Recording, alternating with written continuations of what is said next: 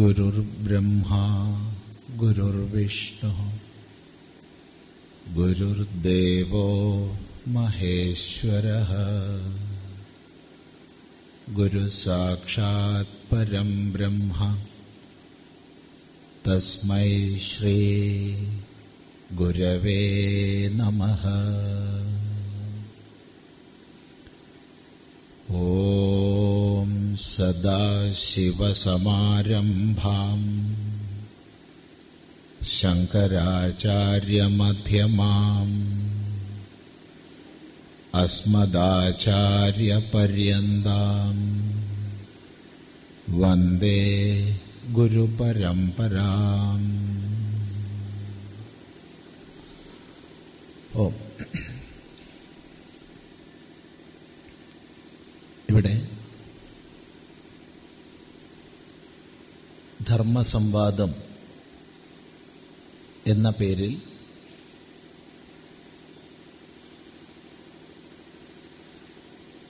കേരളത്തിലെ ഹൈന്ദവ പ്രസ്ഥാനങ്ങളുടെ പൂർണ സഹയോഗത്തോടുകൂടി അദ്വൈതാശ്രമത്തിന്റെ ഇരുപത്തിയഞ്ചാം വാർഷികാചരണത്തിന്റെ ഭാഗമായി എല്ലാ ജില്ലകളിലും നടക്കുന്ന കാര്യപരിപാടിയുടെ മൂന്നാമത്തെ ഒത്തുചേരലാണ് ഈ പത്തനംതിട്ട ജില്ലയിൽ ഇവിടെ ഇന്ന് നടക്കുന്നത്.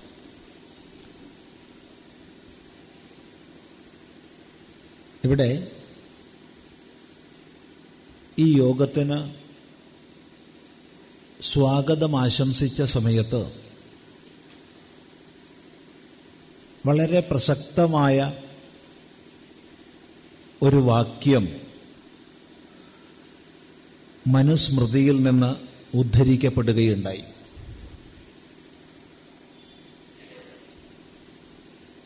ലോകത്തിലെ എല്ലാ മനുഷ്യരും ഭാരതത്തിൽ ജനിച്ച വിദ്വാന്റെ അരിക നിന്ന് സ്വന്തം സ്വന്തം ചരിത്രത്തെ പഠിക്കുമാറാകട്ടെ എന്ന വാക്യം.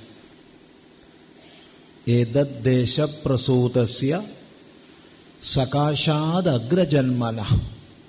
സ്വം സ്വം ചരിത്രം ശിക്ഷേരൻ പൃഥിവ്യാം സർവമാനവാഹ. പൃഥിവ്യാം സർവമാനവാഹ. ഭൂമിയിൽ എല്ലാ മനുഷ്യരും ഭാരതത്തിലെല്ലാ മനുഷ്യരും എന്നല്ല ഭൂമിയിലെല്ലാ മനുഷ്യരും ഏതദ്ദേശപ്രസൂതസ്യ അഗ്രജന്മന സകാശാത്. ഈ ഭൂമിയിൽ ജനിച്ച വിദ്വാന്റെ അരിക നിന്ന്. സ്വം സ്വം ചരിത്രം ശിക്ഷേരൻ. സ്വന്തം സ്വന്തം ചരിത്രത്തെ പഠിക്കുമാറാകട്ടെ. ഇത് മനു പറഞ്ഞ സന്ദർഭം വളരെ ശ്രദ്ധേയമാണ്. തന്റെ സ്മൃതിയുടെ ആരംഭത്തിൽ ഈ ഭൂമിയിലെ വ്യത്യസ്ത ഭൂഖണ്ഡങ്ങളെക്കുറിച്ച് വർണിച്ച് ആ വർണനയുടെ ഭാഗമായി ജംബുദ്വീപത്തെ വർണിച്ച് ജംബുദ്വീപം ഏഷ്യ വൻകര അതിന്റെ ഭാഗമായി ഭാരതവർഷത്തെ വർണിക്കുകയാണ്. അങ്ങനെ ഭാരതവർഷത്തെ വർണിച്ച ഉടനെയാണ് ഈ ശ്ലോകം മനു രചിച്ചിട്ടുള്ളത്. താല്പര്യം ഭാരതത്തിൽ ജനിച്ച ഭാരതഭൂമിയിൽ ജനിച്ച വിദ്വാന്റെ അരിക നിന്ന് സ്വന്തം സ്വന്തം ചരിത്രത്തെ പഠിക്കുമാറാകട്ടെ ലോകത്തിലുള്ള സകല ജനങ്ങളും. എന്ന് പറയുമ്പോൾ ജഗദ്ഗുരുവായിരുന്നു ഭാരതം. ജഗദ്ഗുരുവായിരുന്നു ഭാരതം. കാലം നിർണയിക്കാനാവാത്ത വേദ സംഹിതയിൽ നമ്മൾ വളരെ പ്രഥമമായി തന്നെ പറയുന്ന ഋഗ്വേദ സംഹിതയിൽ ഏറെക്കുറെ ആരംഭ ഭാഗത്ത് ദേവതാസ്തുതിയുടെ ഭാഗമായിട്ടാണെങ്കിൽ പോലും വലിയൊരു സന്ദേശം ഋഷീശ്വരന്മാർ നൽകിയിട്ടുണ്ട്. അത് വലിയൊരു സന്ദേശമാണ് നമ്മളിൽ ഓരോരുത്തരിലും ഏൽപ്പിക്കപ്പെട്ട ദൗത്യവുമാണ്. അത് മറ്റൊന്നല്ല കൃണ്വന്തോ വിശ്വമാര്യം. ഈ ലോകത്തെ മുഴുവൻ നമുക്ക് ശ്രേഷ്ഠമാക്കി തീർക്കാം. ഈ ലോകത്തെ നമുക്ക് ആക്രമിച്ച് കീഴടക്കാം എന്നല്ല. വിവിധ രാജ്യങ്ങളിൽ പോയി നമ്മുടെ സാമ്രാജ്യം സ്ഥാപിക്കാമെന്നല്ല അനായാസേന സാധിക്കുമായിരുന്നു. കാരണം ഭൗതികമെന്നോ ആധ്യാത്മികമെന്നോ തരംതിരിവില്ലാതെ ജീവിതത്തിന്റെ എല്ലാ മേഖലകളിലും വിജ്ഞാനീയത്തിന്റെ എല്ലാ ശാഖകളിലും സമഗ്രമായ ശാസ്ത്ര സമ്പത്ത് നമുക്ക് ആർഷമായി പൈതൃകമായി ലഭിച്ചിട്ടുണ്ട്. കേവലം ശാന്തിമന്ത്രം ചൊല്ലി ഉപരമിച്ചവരല്ല നമ്മുടെ ആചാര്യന്മാർ ഈ ഭൂമിയിലുള്ള സകല മനുഷ്യർക്കുമല്ല സകല ജീവരാശിക്കും പോരാ. ഈ പ്രപഞ്ചത്തിലുള്ള സകലർക്കും നക്ഷത്രങ്ങളിലുള്ളവർക്ക് സകല സസ്യങ്ങൾക്കും ഓഷധികൾക്കും വനസ്പതികൾക്കും എല്ലാം ശാന്തി സംഭവിക്കട്ടെ.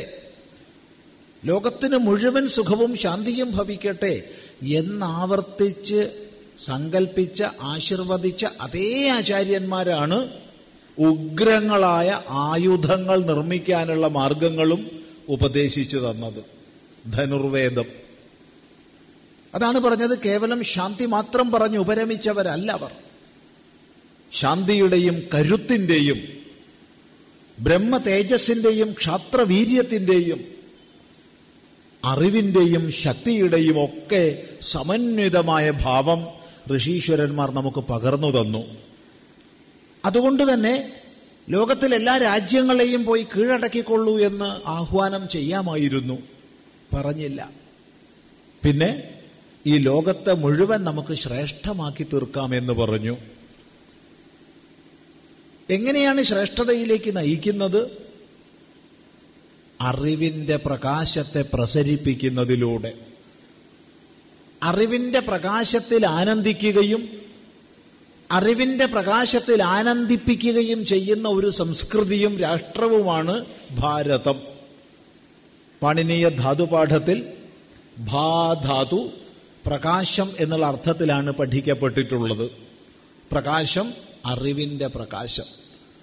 പ്രകാശത്തിൽ ആനന്ദിക്കുന്ന പ്രകാശത്തിൽ ആനന്ദിപ്പിക്കുന്ന എന്നാണ് ഭാരതം എന്ന് പറഞ്ഞ വാക്കിന്റെ അർത്ഥം. അതുകൊണ്ട് തന്നെ വിജ്ഞാനീയത്തിന്റെ സമസ്ത ശാഖകളിലും അങ്ങേയറ്റത്തെ പദവിയിൽ നിലകൊണ്ട ഈ ഭാരതം ജഗദ്ഗുരുവായിരുന്നു. എത്ര സമഗ്രമാണ് ഭാരതം മുന്നോട്ട് വെച്ച ആ വീക്ഷണമെന്ന് ഒന്ന് ശ്രദ്ധിക്കൂ. ഈശ്വര തത്വത്തെ സുസൂക്ഷ്മം അപഗ്രഥിച്ച ബാദരായണനെ നമ്മൾ മഹർഷിയായി മാനിച്ചെങ്കിൽ ഈശ്വരനെ നിഷേധിച്ച ചാർവാകനെയും നമ്മൾ മഹർഷിയായി മാനിച്ചു. അദ്ദേഹത്തെ നമ്മൾ എത്തീസ്റ്റ് എന്ന് പറഞ്ഞ് മാറ്റിവെച്ചില്ല ഇന്നും അദ്വിതീയമായി നിലകൊള്ളുന്ന കാമശാസ്ത്രം ലോകത്തിൽ കാമസൂത്രമാണ്. ഈ കാമസൂത്രം രചിച്ചത് വാത്സ്യായനല്ല വാത്സ്യായന മഹർഷിയാണ്. അദ്ദേഹത്തെ നമ്മൾ സെക്സോളജിസ്റ്റ് എന്ന് പറഞ്ഞ് മാറ്റിവെച്ചില്ല വാന നിരീക്ഷണം ചെയ്തത് മഹർഷിയാണ്. ആയുർവേദ സംഹിതകൾ ഉപദേശിച്ചത് മഹർഷിയാണ്.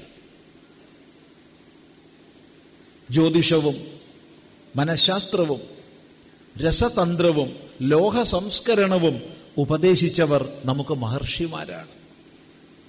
പറഞ്ഞതിന്റെ താല്പര്യം ഫിസിക്കൽ സയൻസ് എന്നോ അല്ലെങ്കിൽ മെറ്റാഫിസിക്കൽ സയൻസ് എന്നോ വേർതിരിവ് ഭാരതത്തിലില്ല വിജ്ഞാനീയത്തിന്റെ സമസ്ത മേഖലകളെയും ഒരുപോലെ കണ്ട് ആദരിച്ചു അതുകൊണ്ടിത് ഭാരതമായി.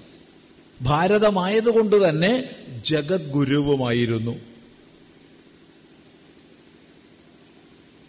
ശ്രദ്ധിക്കുക. ഈ ജഗദ്ഗുരു പദവിയിൽ വിരാജിച്ച ഭാരതം പരസ്പര പൂരകങ്ങളായ ഒട്ടനവധി കാരണങ്ങളെ കൊണ്ട് നമുക്കറിയാം നൂറ്റാണ്ടുകൾ നീണ്ടുനിന്ന അടിമത്തത്തിലേക്ക് കൂപ്പുകുത്തി. ചിലർ ചോദിച്ചേക്കാം ചിലർക്കുള്ളിലെങ്കിലും സംശയം ജനിച്ചേക്കാം ഇത്രക്കേറെ മഹിതമായൊരു ശാസ്ത്ര പാരമ്പര്യമുണ്ടായിരുന്നെങ്കിൽ എങ്ങനെയാണ് അടിമത്തത്തിലേക്ക് എത്തിച്ചേർന്നത്? ആ ചോദ്യത്തിന് ഉത്തരം നമുക്ക് മനസ്സിലാക്കണം.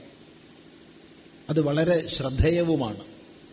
നോക്കൂ നേരത്തെ സൂചിപ്പിച്ചു ഭൗതികമെന്നോ ആധ്യാത്മികമെന്നോ തരംതിരിക്കേണ്ട ആവശ്യമില്ല. ജീവിതത്തിന്റെ എല്ലാ മേഖലകളിലും വികസിതമായ ശാസ്ത്ര സമ്പത്തിനുടമകളായിരുന്നു എന്ന്. അതുകൊണ്ട് തന്നെ സുഖമായി ജീവിക്കാവുന്ന സുഗമമായി കഴിഞ്ഞുകൂടാവുന്ന ഒരു സ്ഥിതിവിശേഷം നമുക്കുണ്ടായിരുന്നു. വളരെ സമ്പന്നമായ സമൃദ്ധമായ സാഹചര്യം നമുക്കുണ്ടായിരുന്നു. അത് മഹിമയായിരുന്നു. എന്നാൽ അതോടൊപ്പം പറയട്ടെ ആ മഹിമ ദൗർബല്യത്തിനും കാരണമാകുന്നു. നോക്കൂ വയലിൽ വളരുന്ന ചെടികൾ കണ്ടിട്ടില്ലേ? നല്ല വെള്ളവും വളവും എല്ലാം ലഭിക്കുന്ന വയലിൽ പെട്ടെന്ന് തടിച്ച് കൊഴുത്തങ്ങോട്ട് വളരും ചെടി. പക്ഷേ ഒന്ന് പിടിച്ചു വലിച്ചാൽ ഇങ്ങ് പൊരിഞ്ഞു പോരും. തീരെ കരുത്തുണ്ടാവില്ല. എന്നാൽ മലം പ്രദേശങ്ങളിൽ വെള്ളം വളരെ ദുർലഭമായ പ്രദേശങ്ങളിൽ പതുക്കയെ ചെടി വളരൂ. എന്നാൽ എന്ത് കരുത്ത? മല കയറുന്ന സമയത്ത് വീഴാൻ പോകുന്ന സമയത്ത് നമുക്കൊരു പുൽക്കൊടി ധൈര്യമായിട്ട് പിടിക്കാം. പൊട്ടില്ല ഉറപ്പാ. കരുത്താണ് കരുത്ത്. ഇത് തന്നെയാ നമുക്കും സംഭവിച്ചത്. ലോകത്തിൽ നോക്കിക്കോളൂ. ഏതെങ്കിലും രീതിയിൽ വലിയ സമ്പത്ത് സമാർജിച്ച ഒരു വ്യക്തിയെ നോക്കിക്കോളൂ. നേരായ വഴിക്കോ നെറുകെട്ട വഴിക്കോ ആയിക്കൊള്ളട്ടെ അയാൾ സമ്പാദിച്ചത് വളരെ കഷ്ടപ്പെട്ടിട്ടായിരിക്കും സമ്പാദിച്ചിട്ടുണ്ടാവുക.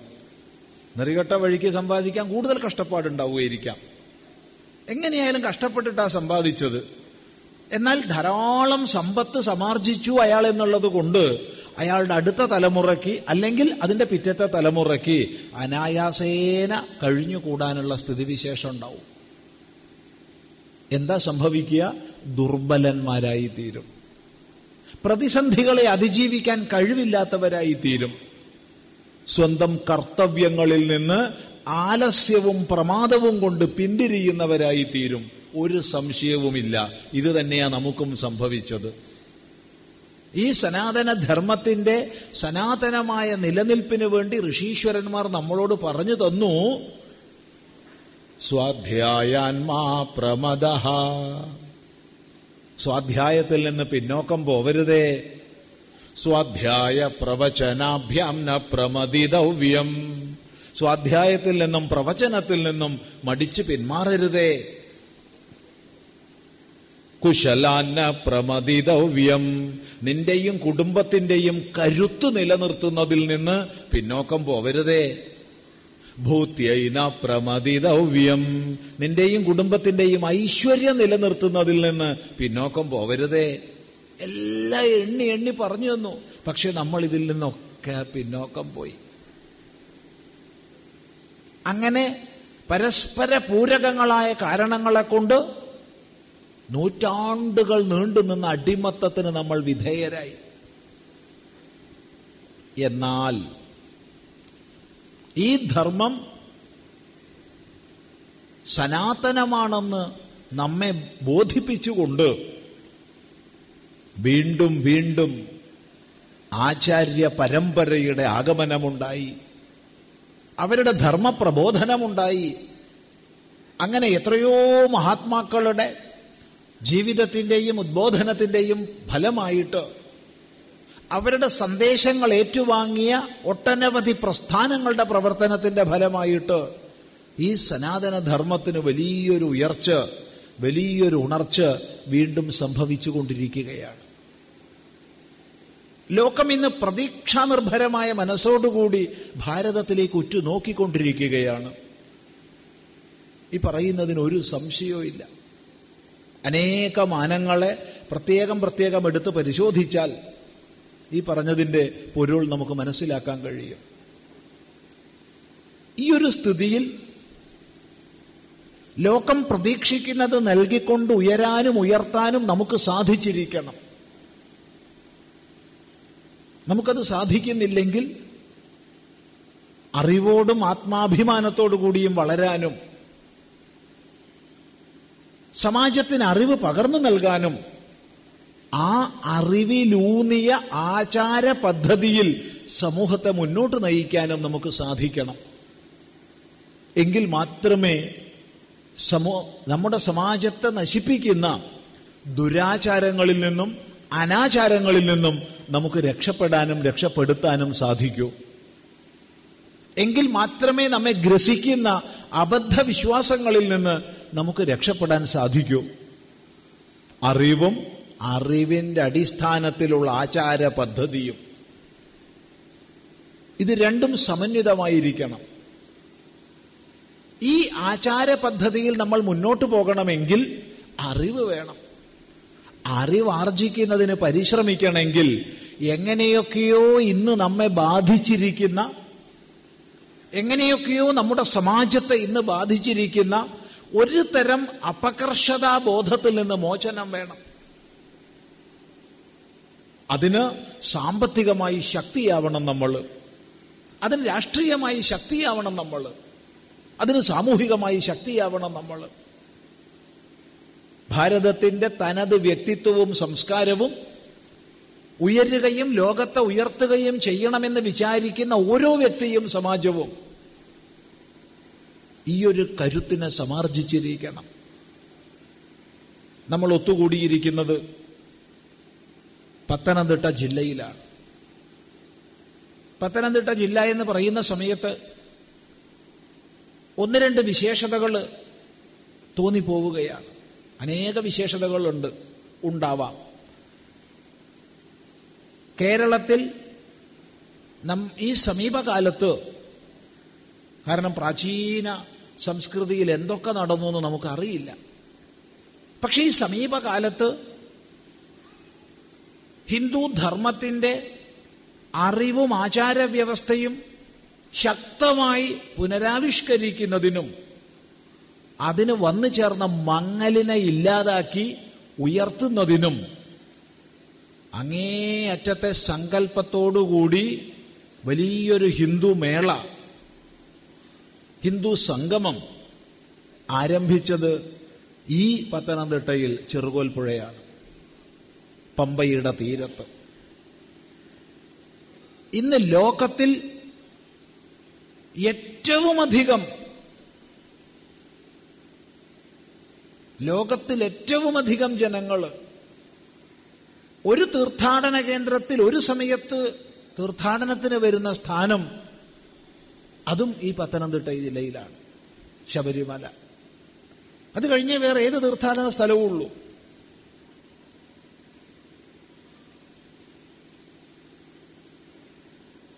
ഇതെന്തിനിവിടെ പറഞ്ഞെന്ന് ചോദിച്ചാൽ സ്വന്തം സ്വത്വബോധത്തോടുകൂടി ഒരു സമൂഹം വളരുകയും സ്വത്വത്തിന്റെ മാനബിന്ദുക്കളെ ഓർമ്മിപ്പിക്കാൻ സാധിക്കുകയും ചെയ്യുമ്പോഴേ ഒരു സംസ്കാരം നിലനിൽക്കൂ.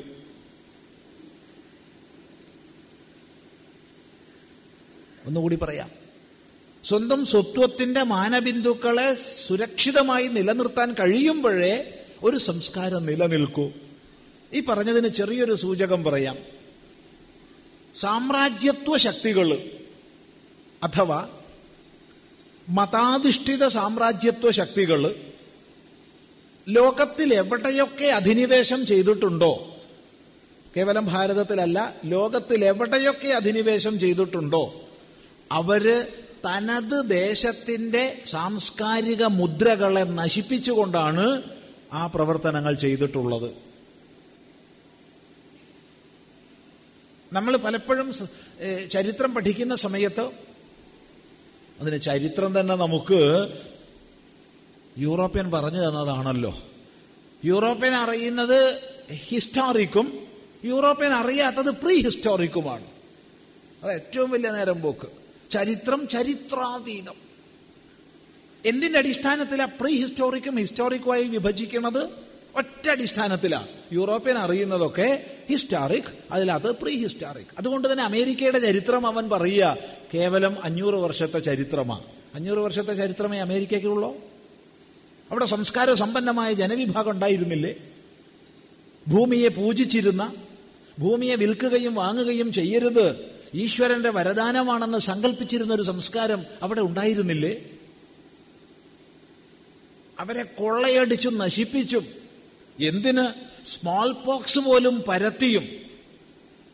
സ്മോൾ പോക്സ് വസൂരി പോലും പരത്തിയും അല്ലേ യൂറോപ്യൻസ് അമേരിക്ക പിടിച്ചടക്കിയത്? ചിന്തിച്ചു നോക്കൂ. ഗ്രീക്ക് സംസ്കാരത്തിൽ നമുക്ക് അറിയുന്ന ആശയങ്ങൾ പഠിക്കാൻ ശ്രമിച്ചാൽ തന്നെ എത്ര സമുന്നതമായൊരു ചിന്താഗതി അവിടെ ഉണ്ടായിരുന്നു. പ്രീ ക്രിസ്ത്യൻ റോമാ സംസ്കാരം എത്ര മഹത്വപൂർണമായിരുന്നു. പക്ഷെ ഇതൊക്കെ ഇതൊക്കെ പിന്തിരിപ്പനാണ് ഇതൊന്നും ഒന്നിനും കൊള്ളാത്ത അപരിഷ്കൃതമാണെന്ന ഇന്ന് പഠിപ്പിച്ചുകൊണ്ടിരിക്കുന്നത് സ്കൂളുകളിലും കോളേജുകളിലും. ഇതൊക്കെ വളരെയധികം ഗവേഷണം ചെയ്യപ്പെടേണ്ട വിഷയങ്ങളാണ്.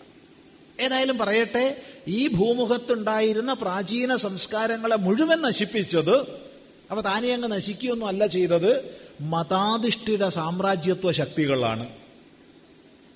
കേവല സാമ്രാജ്യത്വ ശക്തികളെന്ന് നമ്മൾ പറഞ്ഞിട്ടില്ല. മതാധിഷ്ഠിത സാമ്രാജ്യത്വ ശക്തികൾ.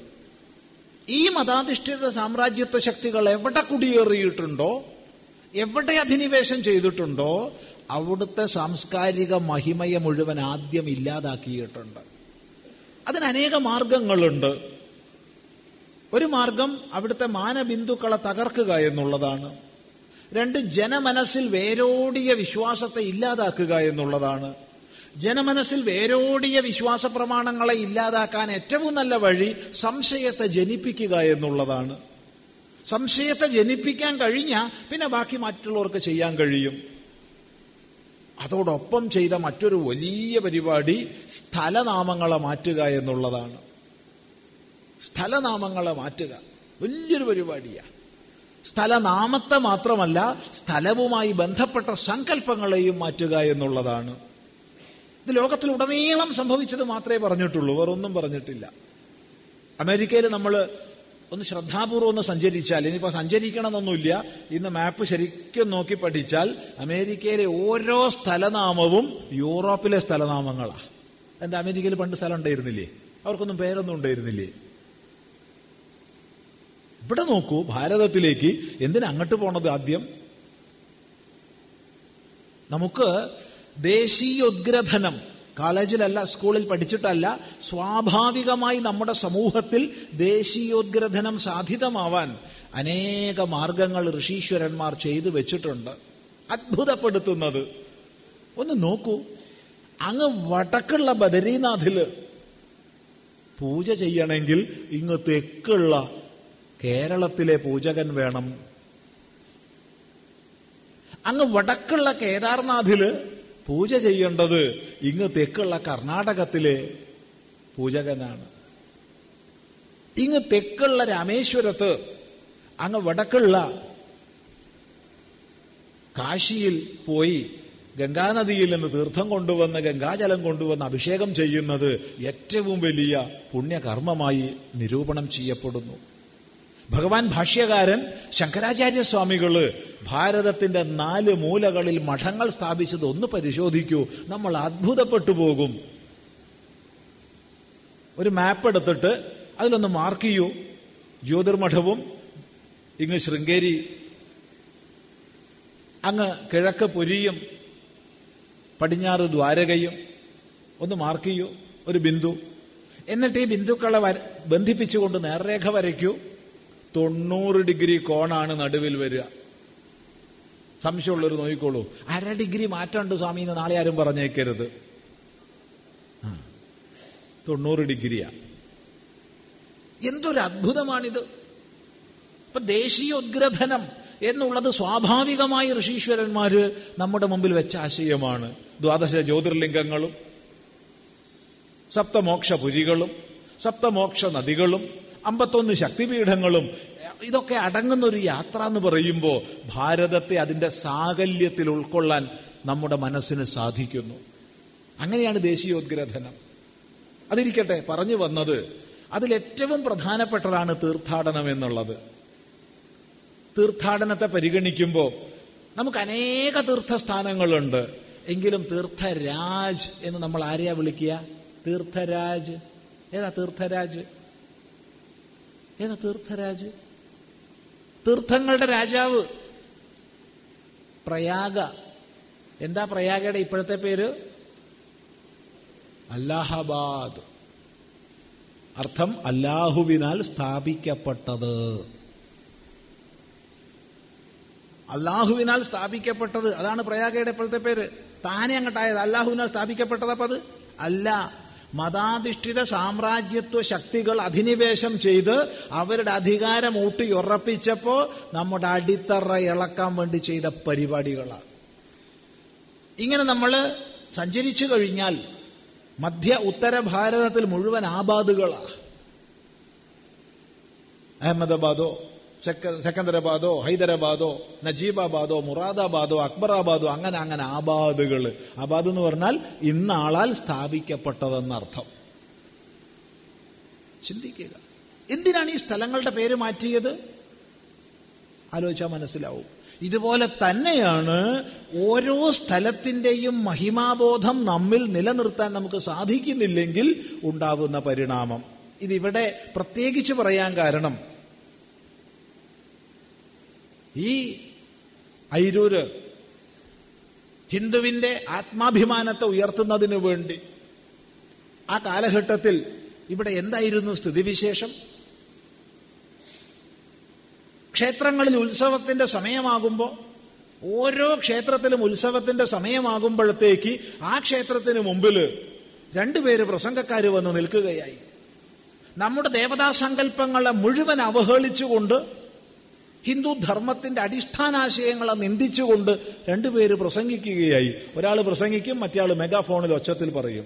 പിന്നെ വീണ്ടും മറ്റേയാൾ പറയും ഇയാൾ ഒച്ചത്തിൽ പറയും. ഈ സ്ഥിതിയിലായിരുന്നു ചട്ടമ്പിസ്വാമി തിരുവടികൾ ക്രിസ്തുമത ഛേദനം രചിച്ചത്. കേവലം രചിച്ച് വെട്ടിന്റെ ഉള്ളിൽ വെക്കുകയല്ല ചെയ്തത്. തന്റെ ശിഷ്യന്മാരെ പഠിപ്പിച്ച് അവരെ നിയോഗിച്ചു ക്ഷേത്രങ്ങൾ തോറും പോയി പ്രസംഗിക്കാൻ വേണ്ടി മുക്കുകൾ തോറും പോയി പ്രസംഗിക്കാൻ വേണ്ടി. അവരത് ചെയ്തതിന്റെ പരിണാമം നമുക്കുണ്ടായി. വാസ്തവത്തിൽ ആ വകപ്രവർത്തനങ്ങളുടെ പിന്തുടർച്ചയായിട്ടാണ് ഈ ഹിന്ദു കൺവെൻഷനൊക്കെ രൂപീകരിക്കപ്പെട്ടിട്ടുള്ളത്.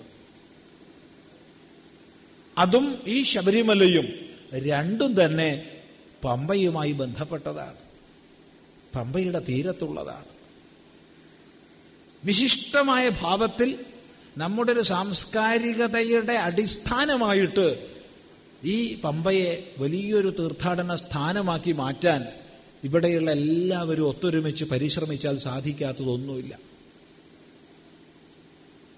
ചുരുങ്ങിയ കാലം കൊണ്ട് എങ്ങനെയാ കേരളത്തിൽ ഈ നാലമ്പല യാത്രകളൊക്കെ വികസിതമായത്?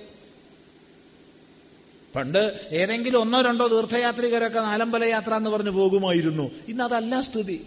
ഇന്ന് ആയിരക്കണക്കിന് പേര് നാലമ്പല യാത്രകൾ കേരളത്തിൽ ചെയ്യുന്നുണ്ട്. വേണ്ട. എത്ര പേര് ഓർമ്മിക്കുന്നുണ്ടെന്ന് അറിയില്ല. വിശാല ഹിന്ദു സമ്മേളനത്തിൽ കർക്കടക മാസത്തെ രാമായണ മാസമായി പ്രാധാന്യേന പ്രചരിപ്പിക്കണം എന്നൊരു തീരുമാനമെടുത്തപ്പോ ഇവിടുത്തെ പ്രമുഖ പത്രങ്ങൾ വാല്യ വേണ്ടക്കേലെഴുതി ഇത് കേരളത്തെ വർഗീയമാക്കി തീർക്കാനുള്ള നീക്കമാണ്. കാലം മുന്നോട്ട് പോയി.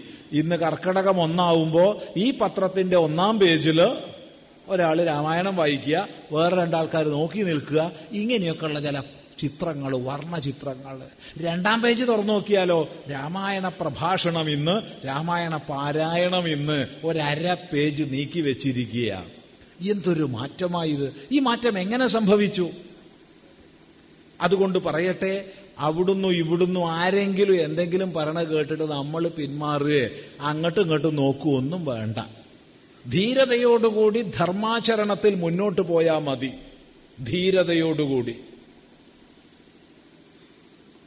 എങ്കിൽ അന്ന് പുറംതിരിഞ്ഞു നിന്നവരും എതിർത്തവരും കൂടെ വരും എന്നുള്ളതിന്റെ ഏറ്റവും വലിയ നിദർശനമാണ് ഈ കർക്കടകം ഒന്ന് തീയതി നമ്മൾ നമ്മുടെ പത്രങ്ങളിൽ കാണുന്ന ഫോട്ടോകളും വാർത്തകളും. ഇത് നമുക്ക് ബോധകമായിരിക്കണം. ഇത് നമുക്ക് പ്രേരകമായിരിക്കണം.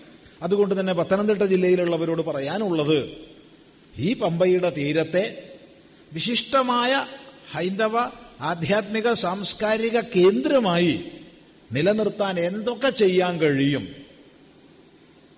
അത് അന്യമായി പോകാതെ അതിനെ അന്യമാക്കി തീർക്കുന്ന പദ്ധതികൾ വളരെ ആസൂത്രിതമായി നടക്കുന്നുണ്ടെന്ന് മനസ്സിലാക്കി ഒന്നിനെ എതിർക്കാനല്ല ആരെയും നിന്ദിക്കാനല്ല പക്ഷേ ഈ ധർമ്മത്തിന്റെ സംരക്ഷണത്തിനു വേണ്ടി മനു സ്മൃതി ഉദ്ധരിച്ചുകൊണ്ടാണല്ലോ തുടങ്ങിയത്. മനുവിന്റെ വേറൊരു ആശയം ഓർമ്മ വരികയാണ്. മനുവിന്റെ നിയമങ്ങളുടെ കൂട്ടത്തിൽ ഒരു വിശേഷതയാർന്ന നിയമമുണ്ട്. അതായത് ഒരാളൊരു കൃഷി ഇറക്കി പറമ്പിൽ. ശ്ലോകം ഓർമ്മയില്ല കേട്ടോ അതിന്റെ ആശയാ പറയണത്. അപ്പൊ വിശേഷതയാർന്ന കൃഷി ഇറക്കി. അപ്പൊ കൃഷി ഇറക്കിയപ്പോ അടുത്ത വീട്ടിലെ ആട് അല്ലെങ്കിൽ അങ്ങനെ ആൾക്കാർ ഏതെങ്കിലും വന്നിട്ട് ഈ കൃഷി കടിച്ചു തിന്നു നശിപ്പിച്ചു. ആടൊക്കെ കടിച്ചാലുണ്ടല്ലോ. ആറുമാസത്തെ വളർച്ച പോയി. പിന്നെ ആട് എന്ന് പറഞ്ഞ രണ്ട് രീതിയുണ്ട്. ഒന്ന് ഇടയൻ ആടിനെ വിടുന്നുമുണ്ട് രണ്ട് ആടിന്റെ പിന്നാലെ ഇടയം വരികയും ചെയ്യും. രണ്ടും അപകട. അത് ഏതാണെന്നറിയില്ല ഏതായാലും ആട് കടിച്ചാ പോക്ക. അങ്ങനെ കൃഷി നശിക്കാനിട വന്നാൽ കൃഷി ഉടമസ്ഥൻ പിഴ ലഭിക്കാൻ അർഹനാണ് മറ്റേയാൾക്ക് പിഴ ചുമത്തണം. ആ ആടിന്റെ ഉടമസ്ഥന്. ഇത് മനു വ്യക്തമായി പറയും. എത്രയാണ് പിഴ ചുമത്തേണ്ടത്? മനു പറയുന്നത് ഈ കൃഷി വലുതായി വിളഞ്ഞാൽ എത്ര ലഭിക്കുമായിരുന്നോ അത്ര തുക ആ ആടിന്റെ അല്ലെങ്കിൽ നാൽക്കാലിയുടെ ഉടമസ്ഥനിൽ നിന്ന് ഈടാക്കണം. ശ്രദ്ധിക്കണേ. തൊട്ടടുത്ത ശ്ലോകത്തിൽ മനു പറയും എന്നാൽ ഉടമസ്ഥൻ വേലി കെട്ടി സംരക്ഷിക്കാത്ത കാരണം കൊണ്ടാണ് അത് സംഭവിച്ചതെങ്കിൽ പഴയില്ല. പറയുന്ന അർത്ഥം വ്യക്താണോ? അതുകൊണ്ട് ഇത് ആരെയും നശിപ്പിക്കാനല്ല.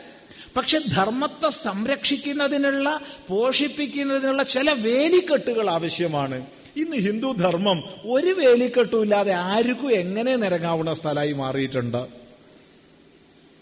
അത് പറ്റുമോ അതിന്റെയൊക്കെ ഒരു രസം എങ്ങനെയാണെന്നറിയോ? ഓർമ്മ വരുന്നതേ ഇവിടെ ധർമ്മസംവാദം എന്ന് പറഞ്ഞാൽ പ്രഭാഷണം അല്ല ഉദ്ദേശിച്ചത്. പ്രഭാഷണം ഒരു പത്ത് മിനിറ്റ് പതിനഞ്ച് മിനിറ്റേ ഉദ്ദേശിച്ചിട്ടുള്ളൂ. ബാക്കിയൊക്കെ സംശയ നിവാരണ പക്ഷെ ഓർമ്മ വരുന്നത് പറയാണ്ട് വയ്യ. നമ്മൾ കോഴിക്കോട് ജില്ലയിൽ സ്ഥിരമായി എല്ലാ മാസവും ഒരു റോഡിലൂടെ യാത്ര ചെയ്യുമായിരുന്നു. ഒരു സ്ഥലത്ത് പ്രഭാഷണത്തിന് പോകാൻ വേണ്ടി. അപ്പൊ പോകുന്ന വഴിക്ക് ഇതൊരു പത്തിരുപത് വർഷം മുമ്പുള്ള കഥയായി പറയുന്നത്. ഇരുപതല്ല ഇരുപത് ഇരുപത്തഞ്ച് വർഷം മുമ്പുള്ള കഥയാ. അവിടെ പോണ വഴിക്ക് താമരശ്ശേരി അടുത്തായി ഈ സ്ഥലം. അവിടെ ഈ ഒരു പുതുതായിട്ടൊരു പറമ്പിൽ വലിയൊരു പറമ്പിൽ റബ്ബർ പ്ലാന്റ് ചെയ്തിട്ടുണ്ട്. പുതിയതായിട്ട്. പുതിയതായിട്ടായതുകൊണ്ട് അവിടുന്ന് ഉടമസ്ഥന്മാർക്ക് വരുമാനമൊന്നുമില്ല. അത് വല്ലപ്പോഴൊക്കെ അവർ നോക്കുകയുള്ളൂ. അപ്പൊ നാട്ടുകാരെന്താ ചെയ്യാച്ചാ അവിടെ പോയിട്ട് വിറക് പൊട്ടിക്കും. അപ്പൊ വിറക് പൊട്ടിക്കണ കൂട്ടത്തിൽ കുറച്ച് റബ്ബറിന്റെതും പൊട്ടിക്കും. അങ്ങനെ വന്നപ്പോ ഈ ഉടമസ്ഥന്മാര് ചുറ്റുപാട് വേലി കെട്ടി. ഇത് കഥയല്ല പറഞ്ഞ ഉള്ളത് ഉള്ള പോലെ പറയാം. നല്ല കമ്പി വേലി. എന്നിട്ട് അവിടെ ഒരു ഗേറ്റും വെച്ച് അതിന്റെ അടുത്തൊരു ബോർഡ് വെച്ചു. അന്യർക്ക് പ്രവേശനമില്ല എന്ന്. അപ്പൊ നമ്മൾ പ്രാവശ്യം പോണ സമയത്ത് ഇത് കണ്ടു. അന്യർക്ക് പ്രവേശനമില്ല. വലിയ ബോർഡാ. ഏതായാലും അന്ന് ആ വഴി കൂടെ പിറ്റത്തെ മാസം പോകുമ്പോ അറിയാതെ ആ ഭാഗത്തേക്ക് നമ്മുടെ ദൃഷ്ടി ഒന്നങ്ങ് പാഞ്ഞു. എന്തിനാന്ന് ചോദിച്ചാൽ അറിയില്ല. ഒന്നങ്ങ് പോയി നോക്കിയപ്പോ ഈ ബോർഡിന്റെ അടുത്ത് തന്നെ പൊളിച്ചിട്ടുണ്ട് വേലി. മറ്റത് നിരക്കനെ കയറുമ്പോ ഒരു വഴിയിൽ പ്രത്യേകിച്ച് പാടൊന്നും ഉണ്ടാവില്ല. പക്ഷെ ഒരു വഴി കൂടെ തന്നെ പോകുമ്പോൾ അവിടെ പുല്ല് മുളയ്ക്കാത്ത നല്ലൊരു നടപ്പാത ഉണ്ടായിട്ടുണ്ട് ആ പൊളിച്ചെടുത്ത് വേലി പൊളിച്ചെടുത്ത്. എന്നിട്ട് ഇപ്പുറത്ത് ഇതിനേക്കാൾ വലിയൊരു ബോർഡുണ്ട് ആരും അന്യരല്ല.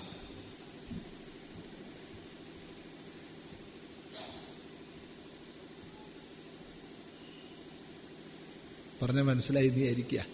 ആരും അന്യരല്ല. നീ ഞാനും ഒന്നല്ലേ? നമ്മൾ ഒന്നല്ലേ നമ്മളിലെല്ലാം ഓടുന്നത് ഒരേ രക്തമല്ലേ? നമ്മളെല്ലാം ഒരേ അച്ഛന്റെയും അമ്മയുടെയും മക്കളല്ലേ? ഒക്കെ ശരിയാ. അത് ശുദ്ധ സാഹോദര്യ ഭാവത്തിലാണ് പറയുന്നതെങ്കിൽ നമുക്ക് അങ്ങേയറ്റം സ്വീകാര്യം സ്വാഗതം.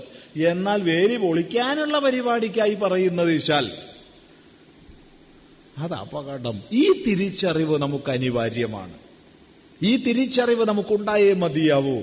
ഈ തിരിച്ചറിവ് നമ്മുടെ കുട്ടികൾക്ക് നമ്മൾ നൽകണം. അതുകൊണ്ട് നമുക്ക് ഏറ്റവും ഉദാത്തമായ ഉത്കൃഷ്ടമായ സന്ദേശമാണ് ആരും അന്യരല്ല എന്ന സന്ദേശം.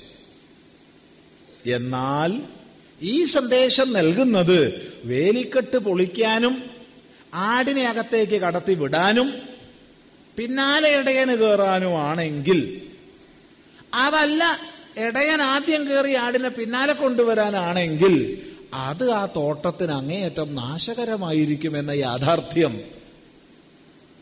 നമുക്ക് പൂർവാചാര്യന്മാർ പറഞ്ഞു തന്നിട്ടുണ്ട്. ഇടക്കാലത്ത് നമ്മൾ വിസ്മരിച്ചു പോയിട്ടുണ്ട്. സാരല്യ ഇനിയെങ്കിലും അത് ഓർമ്മിക്കുന്ന ഒരു അവസ്ഥയിലേക്ക് നമുക്ക് ഉയർന്നാൽ ഈ സനാതന സംസ്കൃതി ലോകത്തിന്റെ ഗുരുപദവിയിൽ അനുദിനം ഉയരുക തന്നെ ചെയ്യും. ഐക്യരാഷ്ട്രസഭയുടെ ചരിത്രത്തിൽ ആദ്യമാണ് ഐകകണ്ഠ്യേന. അതും തൊണ്ണൂറ് ശതമാനത്തിലധികം രാജ്യങ്ങൾ ഒത്തൊരുമിച്ച് ഒരു പ്രമേയം വിശദമായ ചർച്ചയൊന്നുമില്ലാതെ ഐകകണ്ഠ്യേന പാസാക്കിയത്. അത് മറ്റൊന്നല്ല അന്താരാഷ്ട്ര യോഗ ദിനം അംഗീകരിച്ച പ്രഖ്യാപനമായിരുന്നു. അതിനു മുമ്പ് അങ്ങനെ ഒരു പ്രഖ്യാപനം ഐക്യരാഷ്ട്രസഭയിൽ ഉണ്ടായിട്ടില്ല. ഇത്രയ്ക്കധികം അംഗരാജ്യങ്ങളുടെ ഐകകണ്ഠ്യേനയുള്ള തീരുമാനത്തിന് വിധേയമായി. എന്താണ് സൂചിപ്പിക്കുന്നത്? വേദാന്ത ശാസ്ത്രത്തിന്റെ പേരിൽ യോഗശാസ്ത്രത്തിന്റെ പേരിൽ സംസ്കൃതത്തിന്റെ പേരിൽ യജ്ഞസങ്കല്പത്തിന്റെ പേരിൽ ധർമ്മസങ്കല്പത്തിന്റെ പേരിൽ ഒക്കെയൊക്കെ ലോകം ഇന്ന് പ്രതീക്ഷാനിർഭരമായ മനസ്സോടുകൂടി നമ്മിലേക്ക് ഉറ്റുനോക്കിക്കൊണ്ടിരിക്കുകയാണ്. വീണ്ടും ഒരിക്കൽ കൂടി ഭാരതം ജഗദ്ഗുരു പദവിയിലേക്ക് ആനയിക്കപ്പെടുകയാണ്. അതിന്റെ എല്ലാ മഹിമകളോടുകൂടി ഭാരതം ഉയരുന്ന സമയത്ത് ഈ കേരളം വിപരീതമായൊരു വിഗതിയിൽ അടിമപ്പെട്ടു പോയാൽ നമ്മുടേതായ മൂല്യങ്ങളെ മുഴുവൻ നിന്ദിക്കുന്നത് പരിഷ്കാരമെന്ന് തോന്നി. ആരൊക്കെയോ ഉയർത്തിവിടുന്ന ചില വാദകോലാഹലങ്ങളിൽ സ്വയം പെട്ടാൽ അത് അപകടകരമാണ്. കേരളത്തിൽ ശങ്കരാചാര്യർ നിന്ദ്യനാകുമ്പോ ഇ എം എസ് നമ്പൂതിരിപ്പാടിന്റെ അത്ര അറിവും ജനസമ്മതിയും ഇല്ലാത്ത ആളാണെന്ന് ക്യാബിനറ്റ് മന്ത്രിയാൽ പറയപ്പെടുമ്പോ വ്യക്തിക്ക് പറയാം. അതിന് വിരോധമില്ല. സുധാകരൻ അതൊക്കെ പറയാം.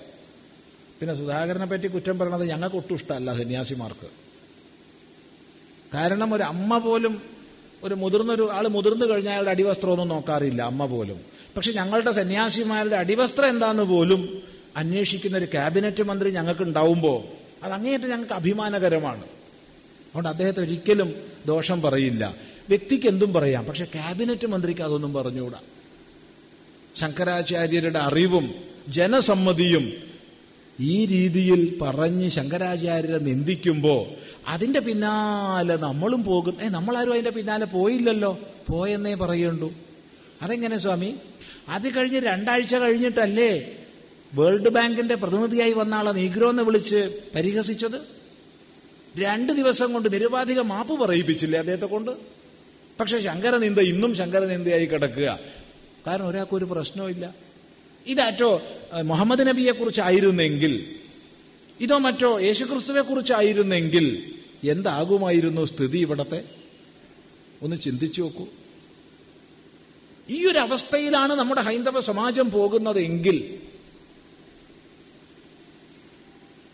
ഇനി മറ്റൊന്ന് പറയട്ടെ. ഇത് കൊണ്ട് തിരിച്ചറിവുണ്ടാവുന്നില്ല എന്നൊന്നും പറയുന്നില്ല. വലിയ തിരിച്ചറിവുണ്ടാവുന്നുണ്ട് സമൂഹത്തിൽ എന്നാൽ ഒരാൾ ചോദിച്ചു സ്വാമി സ്വാമിക്ക് അടുത്ത കാലത്ത് ഏറ്റവും സന്തോഷം തോന്നിയ ഒരു സന്ദർഭം ഏതാന്ന്? വലിയ വിഷമമുള്ള പരിപാടി ആ ചോദ്യത്തിന്റെ ഉത്തരം. കാരണം എപ്പോഴും സന്തോഷമേ ഉള്ളൂ. വിഷമില്ല വിഷമുണ്ടെങ്കിലല്ലേ എപ്പോഴാ സന്തോഷം? എപ്പോഴും സന്തോഷ. സന്തോഷമല്ലാണ്ട് ഒന്നുമില്ല. പിന്നെ വല്ലാതെ ഈ എന്താ പറയേണ്ടത് സ്റ്റേജുകളിൽ ദിവസവും രണ്ടോ മൂന്നോ സ്ഥലത്തൊക്കെ പ്രസംഗം ഉണ്ടാവുമല്ലോ. അപ്പൊ ഈ സ്വാഗതം ചെയ്യുന്ന സമയത്ത് അങ്ങനെ വല്ലാതെ ഒക്കെ അങ്ങോട്ട് ഒക്കെ പുകഴ്ത്തുമ്പോ ഒക്കെ ചില അയ്യത് അത്രയൊക്കെ വേണോ? എന്നൊക്കെ തോന്നാറുണ്ട്. അത്രയേ ഉള്ളൂ. പിന്നെ അങ്ങനെ ചില സന്ദർഭങ്ങളൊക്കെ ഉണ്ട്. വിഷമം തോന്നണത് സന്തോഷം എപ്പോഴും ഉണ്ട്. എന്നാൽ ഏറ്റവും സന്തോഷം തോന്നിയതാ ഒരാൾ ചോദിച്ചത്. നമ്മൾ പെട്ടെന്ന് മറുപടി പറഞ്ഞത് ഏറ്റവും സന്തോഷം തോന്നിയ സന്ദർഭം ഞാൻ കഴിഞ്ഞ കൊല്ല. അതെന്താ സ്വാമി? അത് കേരളത്തിൽ ഉടനീളം നമ്മൾ ദിവസം എപ്പോഴും യാത്ര ചെയ്യുന്ന ആളാണ് മുഴുവൻ. കേരളത്തിൽ എപ്പോഴും യാത്ര ചെയ്യുന്നു. കേരളത്തിന് പുറത്തും പല രാജ്യ പല ലോകരാജ്യങ്ങളിലൊക്കെ യാത്ര ചെയ്യണു പക്ഷേ കേരളത്തിൽ ഏറ്റവും കൂടുതൽ പ്രവർത്തനം അപ്പൊ എവിടെ നോക്കിയാലും ഒരു വലിയൊരു സന്ദേശം നമ്മൾ കാണുകയുണ്ടായി.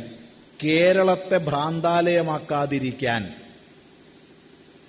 കേരളം ഭ്രാന്താലയമാകാതിരിക്കാൻ എന്ന വലിയ തലക്കെട്ടോട് കൂടിയിട്ടുള്ള അടിയിൽ കുറെ വർണ ചിത്രങ്ങൾ ശ്രീനാരായണ ഗുരുദേവൻ ചട്ടമ്പി സ്വാമി തിരുവടികൾ വിവേകാനന്ദ സ്വാമികൾ മഹാത്മാ അയ്യങ്കാളി എടേ ഇത് ആരുടെ ഇത്രയൊക്കെ വർണചിത്രങ്ങൾ വെച്ചത്? നോക്കിയപ്പോൾ വളരെ സന്തോഷമായി ഇത്രയും കാലം എവരൊക്കെ പിന്തിരിപ്പന്മാരായിരുന്നു എന്നൊക്കെ പ്രസംഗിച്ചൊരു തിരുത്തിയിരിക്കുക. അപ്പൊ കേരളം ഭ്രാന്താലയമാകാതിരിക്കണമെങ്കിൽ ഈ ആധ്യാത്മിക ആചാര്യന്മാരുടെ സന്ദേശം ഉൾക്കൊള്ളണം എന്ന തിരിച്ചറിവെന്ന് വന്നു കഴിഞ്ഞു.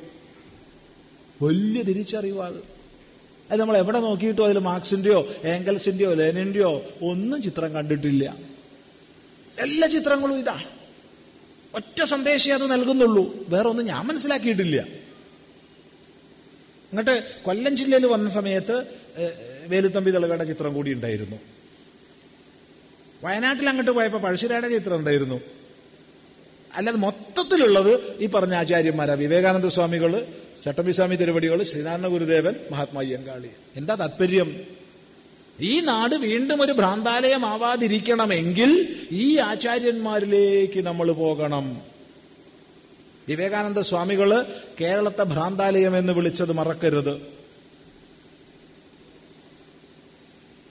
പലരും പ്രസംഗങ്ങളിൽ പറയുന്നതാ കേരളത്തെ ഭ്രാന്താലയം എന്ന് വിളിച്ചു. അതെ സ്വാമിജി എഴുതിയിട്ടുണ്ട്. If you want to see a lunatic asylum go to Travancore and Cochin എന്ന്.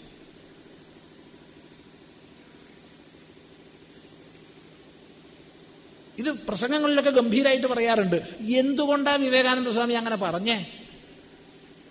എന്താ ഇതിന്റെ കാരണം? അത്രയ്ക്ക് ജാതിയുടെ ഉച്ച നീചത്വങ്ങളായിരുന്നു ഇവിടെ. തൊട്ടുകൂടാ തീണ്ടിക്കൂടാ ദൃഷ്ടിയിൽപ്പെട്ടാൽ ദോഷമാണ്. ശരിയാണ്. അതിഹീനമായ നിന്ദ്യമായ ശാസ്ത്രവിരുദ്ധമായ പരിത്യാജ്യമായ ജാതീയത ഇവിടെ ഉണ്ടായിരുന്നു. മനുഷ്യനെ മനുഷ്യനായി അംഗീകരിക്കാൻ സമ്മതിക്കാത്ത ജാതീയത ഉണ്ടായിരുന്നു. അവനെ തൊട്ടാൽ അവൻ തൊട്ട വെള്ളം തൊട്ടാൽ അവന്റെ നിഴൽ തൊട്ടാൽ വരെ അശുദ്ധമാവുമെന്ന് കരുതിയിരുന്ന ജാതീയത അവിടെ ഉണ്ടായിരുന്നു. പക്ഷെ അത് കണ്ടിട്ടാണ് സ്വാമിജി കേരളത്തെ ഭ്രാന്താലയം എന്ന് വിളിച്ചതെങ്കിൽ വിവേകാനന്ദ സ്വാമിയെ ഞാൻ ബഹുമാനിക്കില്ല. അതെന്താ കാരണം? അതിന് കാരണം ആയിരത്തി എണ്ണൂറ്റി എൺപത്തി ആറ് ഡിസംബർ അവസാനം ഭാരതത്തിലുടനീളം പരിവ്രജനം ചെയ്യണമെന്ന സങ്കല്പത്തോടുകൂടി വിവേകാനന്ദ സ്വാമികൾ ആരംഭിച്ചു ആയിരത്തി എണ്ണൂറ്റി തൊണ്ണൂറ്റി രണ്ട് അവസാനം വരെ. ആയിരത്തി എണ്ണൂറ്റി തൊണ്ണൂറ്റി മൂന്ന് മധ്യം വരെ യാത്ര ഉണ്ടായിട്ടുണ്ട് എങ്കിലും പ്രധാന പരിവ്രജനകാലം തൊണ്ണൂറ്റിയാറ് അവസാനം വരെയാണ്. ഈ കാലഘട്ടത്തിൽ ഭാരതത്തിന്റെ എല്ലാ മുക്കിലും മൂലയിലൂടെ സ്വാമിജി സഞ്ചരിച്ചു. ദരിദ്രന്മാരിൽ ദരിദ്രന്മാരുടെ കുടിലുകളിലും സമ്പന്നരിൽ സമ്പന്നരുടെ കൊട്ടാരങ്ങളിലും ഒരുപോലെ അന്തിയുറങ്ങി. തെരുവുകളിൽ കിടന്നുറങ്ങി കൊട്ടാരങ്ങളിൽ കിടന്നുറങ്ങി. കടലോരങ്ങളിലും മലവാരങ്ങളിലും ഒരുപോലെ യാത്ര ചെയ്തു. ഇന്നത്തെ ഭാഷയിൽ ബംഗാളിലും ഉത്തർപ്രദേശിലും ഗുജറാത്തിലും രാജസ്ഥാനിലും അന്ന് സംസ്ഥാനങ്ങളുടെ പേര് ഇതായിരുന്നില്ല. അതുകൊണ്ടാണ് ഈ പേര് ഉപയോഗിക്കുന്നത്. മഹാരാഷ്ട്രത്തിലും മധ്യപ്രദേശിലും കർണാടകയിലും തമിഴ്നാട്ടിലും ഒക്കെ ജാതീയത ഉണ്ടായിരുന്നു എന്നല്ല കേരളത്തിൽ ഉണ്ടായിരുന്നതിനേക്കാൾ ഉണ്ടായിരുന്നു. കേരളത്തിൽ ഉണ്ടായിരുന്നതിനേക്കാൾ ജാതീയമായ ഹീനത അവിടെയൊക്കെ ഉണ്ടായിരുന്നു. ഒരു പക്ഷേ ഇന്നും കേരളത്തിലുള്ളതിനേക്കാൾ അധികമുണ്ട് ഉണ്ട് സത്യം മാത്രമാണ്. അവിടെയൊക്കെ ഉള്ള ദോഷം ഇവിടെ കണ്ടിട്ട് ഇവിടെ മാത്രം ഭ്രാന്താലയം എന്ന് വിളിക്കുക പറഞ്ഞാൽ അത് മനുഷ്യന് പറ്റിയ പരിപാടിയാ. അവിടെയൊക്കെ ഉള്ളൊരു ദോഷം ഇവിടെയും ഉണ്ട്. എന്നിട്ട് ഇവിടെ കൊണ്ട് മാത്രം ഭ്രാന്താലി എന്ന് വിളിക്കുക അവിടെ കൊണ്ട് വിളിക്കാതിരിക്കുക പറഞ്ഞാൽ അതൊരു ശരിയുണ്ടോ? അപ്പൊ മറ്റെന്തോ ഒരു കാരണമില്ലേ? ഉണ്ട്. എന്തായിരുന്നു മറ്റേ കാരണം? ഈ ഹീനതയിൽ നിന്ന് രക്ഷപ്പെടാൻ വേണ്ടി മനുഷ്യനായൊന്ന് അംഗീകരിക്കപ്പെടാൻ വേണ്ടി പോലും കൂട്ടം കൂട്ടമായി മതപരിവർത്തനത്തിന് വിധേയമാകുന്ന അവസ്ഥാവിശേഷം സ്വാമിജി ഇവിടെയേ കണ്ടുള്ളൂ. മുറ്റത്തേക്ക് വരാൻ പാടില്ല പറമ്പിൽ വരാൻ പാടില്ല വന്ന അശുദ്ധാവും. അങ്ങനെയുള്ള വ്യക്തി പോലും മാമോദീസ മുഖി ക്രിസ്ത്യാനിയായോ സുന്നത്ത് ചെയ്ത് മുസ്ലിമായോ വന്നു കഴിഞ്ഞാൽ അവൻ ചേട്ടനാകുന്നു അവൻ മാപ്പിളയാകുന്നു. അവൻ ഇല്ലത്ത് കാര്യസ്ഥ സ്ഥാനം കിട്ടുന്നു. മിക്കവാറും ഇല്ലങ്ങളിൽ കാര്യസ്ഥന്മാര് ആരെയിരുന്നു നോയിക്കോളൂ എന്തുകൊണ്ടാണ് തൊള്ളായിരത്തി ഇരുപത്തിയൊന്നിലെ മുസ്ലിം ലഹളകാലത്ത് മാപ്പിള ലഹളക്കാലത്ത് മധ്യ കേരളത്തിൽ വലിയ പ്രശ്നമുണ്ടായതെന്ന് പഠിച്ചു നോക്കൂ. പഠിച്ചു നോക്കൂ അപ്പൊ മനസ്സിലാവും. അപ്പൊ തൊട്ടുകൂടാ തീണ്ടിക്കൂടാത്ത അവനും ഉമ്മർത്ത് കയറിയിരിക്കാം. മതം മാറി വന്നാൽ. ഈ ആഭാസം കണ്ടിട്ടാണ് സ്വാമിജി കേരളത്തെ ഭ്രാന്താലി എന്ന് വിളിച്ചത്. ഇത് പലരും പ്രസംഗങ്ങളിൽ പറയില്ല. മറിച്ച് ജാതീയത കണ്ടു പറഞ്ഞു എന്ന് പറയും. അങ്ങനെയാച്ചാൽ മറ്റു പ്രദേശങ്ങളൊക്കെ ഭ്രാന്താലയായിരുന്നില്ലേ? ഈ വിഷയം വളരെ മനസ്സിലാക്കാൻ ഡോക്ടർ പൽപ്പുവുമായി വിവേകാനന്ദ സ്വാമികൾ ദീർഘമായി ചെയ്ത സംഭാഷണത്തിന്റെ ഫലമായിട്ടാണ് ആദ്യം ചെന്നൈയിൽ നിന്ന് നേരിട്ട് കന്യാകുമാരിക്ക് പോകാൻ തീരുമാനിച്ച സ്വാമിജി യാത്രാ പദ്ധതി മാറ്റം വരുത്തി കൊച്ചി തിരുവിതാംകൂർ പ്രദേശത്തിലൂടെ പോവാൻ തയ്യാറായതെന്ന യാഥാർത്ഥ്യം കൂടി മനസ്സിലാക്കുക. നേരിട്ട് കാണാൻ വേണ്ടിയിട്ടാണ്. അതുകൊണ്ട് ഇത് വീണ്ടും ഭ്രാന്താലയമാകാതിരിക്കണമെങ്കിൽ ഒറ്റ വഴിയേ ഉള്ളൂ. ഈ ഭ്രാന്താലയത്തെ ആരാണോ തീർത്ഥാലയമാക്കി മാറ്റിയത് ഈ രണ്ടും നമ്മുടെ പദമല്ല. ഭ്രാന്താലയമെന്ന് വിവേകാനന്ദ സ്വാമികൾ വിളിച്ചെങ്കിൽ വൈക്കം സത്യാഗ്രഹത്തിന്റെ മുന്നോടിയായിട്ടുള്ള ചർച്ചകൾക്കും മറ്റും മഹാത്മാഗാന്ധി വന്ന് ശിവഗിരി മഠത്തിൽ തങ്ങുകയും ശ്രീനാരായണ ഗുരുദേവനുമായി ദീർഘനേരം സംവദിക്കുകയും ഒക്കെ ചെയ്ത ശേഷം മഹാത്മാഗാന്ധിജി എഴുതി കേരളം ഒരു തീർത്ഥാലയം തീർത്ഥാലയത്തിൽ ഞാൻ പോയിരിക്കുന്നു എന്ന്. ഈ കാലഘട്ടത്തിൽ ഏതൊക്കെ മഹാത്മാക്കളുടെ പ്രവർത്തനം കൊണ്ടാണ് ഈ പരിവർത്തനം ഉണ്ടായതെന്ന് പഠിക്കുക. കാരണം ഈ പരിവർത്തനം ഞങ്ങളിലൂടെയാണ് ഉണ്ടായതെന്ന് ഒരുപാട് പേരുന്ന് അവകാശപ്പെടുന്നുണ്ട്. അവരൊക്കെ ആ പാർട്ടി തന്നെ ഉണ്ടാവുന്നതിന് മുമ്പായി ഈ സംഭവം നടന്നേ. അതുകൊണ്ട് വീണ്ടും ഭ്രാന്താലയമാകാതിരിക്കണമെങ്കിൽ ഈ മഹാപുരുഷന്മാരിലേക്ക് തിരിച്ചു പോവുകയേ വഴിയുള്ളൂ. തിരിച്ചു പോവുക എന്ന് പറഞ്ഞാൽ അവരുടെ ഫോട്ടോ വെക്കുകയല്ല. വർണചിത്രങ്ങൾ വെക്കുകയല്ല. അത് പകുതി കോഴിയെ മുറിച്ച് കറി വെച്ച് പകുതി മുട്ട ഇടാൻ വയ്ക്കുന്നതിന് തുല്യമാണ് അർദ്ധകുക്കുട വാഗന്യായം അത് വയ്യ. പകുതി മുറിച്ച് കറി വെച്ചു. നേർ പകുതി കോഴിയുടെ മറ്റേ പകുതി മുട്ട ഇടാൻ വെച്ചു. അതിന് പറയുന്ന പേരാ സംസ്കൃതത്തിൽ അർദ്ധ കൊക്കുട പാക ന്യായം അത് പറ്റില്ല. ഫോട്ടോയും ചിത്രവും മാത്രം പോരാ. അത് വെക്കുന്നവരൊക്കെ എന്ത് വേണം വെച്ചാൽ കുറച്ച് മഹാത്മാക്കൾ എന്തൊക്കെയാ എഴുതിയത് എന്തൊക്കെയാ ഉപദേശിച്ചെന്ന് പഠിക്കാൻ തയ്യാറാവണം. അങ്ങനെ ഈ മഹാപുരുഷന്മാരിലേക്ക് തിരിഞ്ഞു പോയാൽ നമുക്ക് മനസ്സിലാവും എവിടെയാണ് നമുക്ക് തകരാറ് പറ്റിയത്. അത് തിരുത്തി എങ്ങനെ നമുക്ക് ഉയരണം? ഈ സംസ്കൃതിയെ എങ്ങനെ നമുക്ക് കൂടുതൽ കൂടുതൽ കൂടുതൽ പ്രകാശപൂർണമാക്കി ഉയർത്തണം എന്നുള്ളത്. അത്തരം ചിന്തകളെ പങ്കുവെക്കുന്ന ഒരു വേദി കേരളത്തിൽ ഉടനീളം ഉണ്ടാവണം എന്നൊരു സങ്കല്പം കൊളത്തൂർ അദ്വൈതാശ്രമത്തിന്റെ ഇരുപത്തിയഞ്ചാം വാർഷികത്തിന്റെ ഭാഗമായി പല സേവാ പ്രവർത്തനങ്ങൾ അവിടെ വിഭാവന ചെയ്തിട്ടുണ്ട്. ഒന്നാമതായി തീരെ സഞ്ചാരശേഷിയില്ലാത്ത പല രോഗബാധകളും വന്ന് നട്ടലിനും മറ്റും സ്വാധീനമില്ലാതായ വ്യക്തികൾക്ക് വേണ്ടി ഒരു സാന്ത്വന കേന്ദ്രം. സാന്ത്വനം എന്ന പേരിൽ വലിയൊരു പാലിയേറ്റീവ് സേവാ കേന്ദ്രം സ്ഥാപിക്കേണ്ട പ്രവർത്തനം നടക്കുകയാണ്. അതുപോലെ തീർത്തും അശരണരായ നിരാലംബരായ വൃദ്ധജനങ്ങൾക്ക് വേണ്ടി ശ്രീ ശങ്കര വൃദ്ധ സേവാകേന്ദ്രം എന്നൊരു പ്രോജക്റ്റ് മുന്നോട്ട് വെച്ച് അതിന്റെ നിർമ്മാണ പ്രവർത്തനം നടക്കുകയാണ്. അതുപോലെ തീർത്തും സമൂഹത്തിന്റെ ശ്രദ്ധ അർഹിക്കുന്ന കുറേ വ്യക്തികൾക്കുള്ള പല സേവാ പ്രവർത്തനങ്ങൾ. അതൊന്നും വിസ്തരിച്ചിവിടെ പറയാൻ പോകുന്നില്ല. ശാന്തിസുധ മംഗളാലയം തുടങ്ങിയ പേരിലൊക്കെ ആശ്രമം നടപ്പിലാക്കിക്കൊണ്ടിരിക്കുകയാണ്. അതോടൊപ്പം എല്ലാ ജില്ലകളിലും ഇത്തരം ഒരു ധർമ്മസംവാദം എന്നൊരു പരിപാടി കൂടി കാരണം കേരളീയ മനസ്സിനെ ഇന്ന് ചിന്തിക്കേണ്ടുന്ന രീതിയിൽ പ്രേരിപ്പിക്കാൻ ഇത് ചിദാനന്ദപുരസ്വാമി ഒരു വ്യക്തിയോ രണ്ട് വ്യക്തികളോ അല്ല എത്രയോ മഹാത്മാക്കൾ പ്രവർത്തിച്ചുകൊണ്ടിരിക്കുന്നുണ്ട്.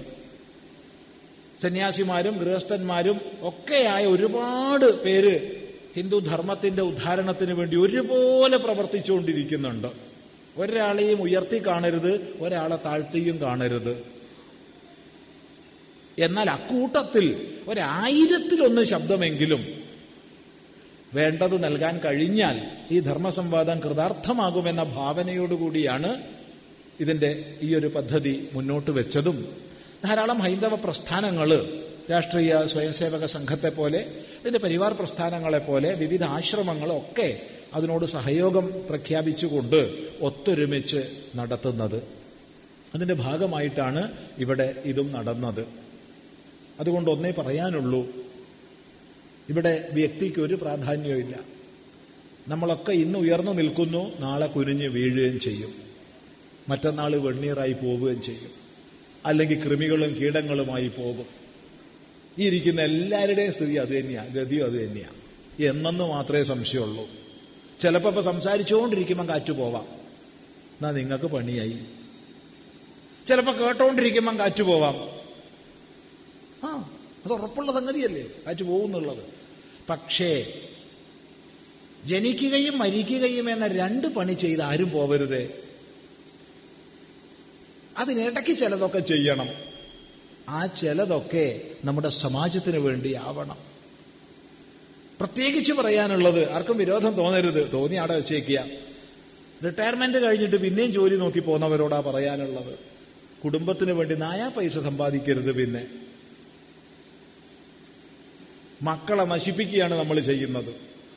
അവർ ദുർബലന്മാരായിത്തീരും. പടർന്നു പന്തലിച്ച വൃക്ഷത്തിന്റെ അടിയിൽ ഒരു വൃക്ഷം ഇന്ന് വരെ ഉണ്ടായിട്ടില്ല. അവർ അധ്വാനിച്ച് താന്റെടമുള്ളവരായിട്ട് പണിയെടുത്ത് വളരട്ടെ. അതിനുള്ള വിദ്യാഭ്യാസം കൊടുക്കുക. അതിനുള്ള പ്രേരണ കൊടുക്കുക. അതിനുള്ള ദിശാബോധം കൊടുക്കുക. അപ്പൊ റിട്ടയർ ചെയ്തിട്ട് പിന്നെ ഞാനെന്താ സ്വാമി ചെയ്യേണ്ടത്? നമ്മുടെ സമാജത്തിൽ നൂറ് നൂറ് സേവാ പ്രവർത്തനങ്ങൾ ചെയ്യാനുണ്ട്. നമ്മുടെ സമാജ സേവയ്ക്ക് വേണ്ടി ഒരുപാട് പേരെ ആവശ്യമുണ്ട്. നാട്ടിൽ ക്ഷേത്രങ്ങളുണ്ട്. സന്നദ്ധ സംഘടനകളുണ്ട്. സാംസ്കാരിക സംഘടനകളുണ്ട്.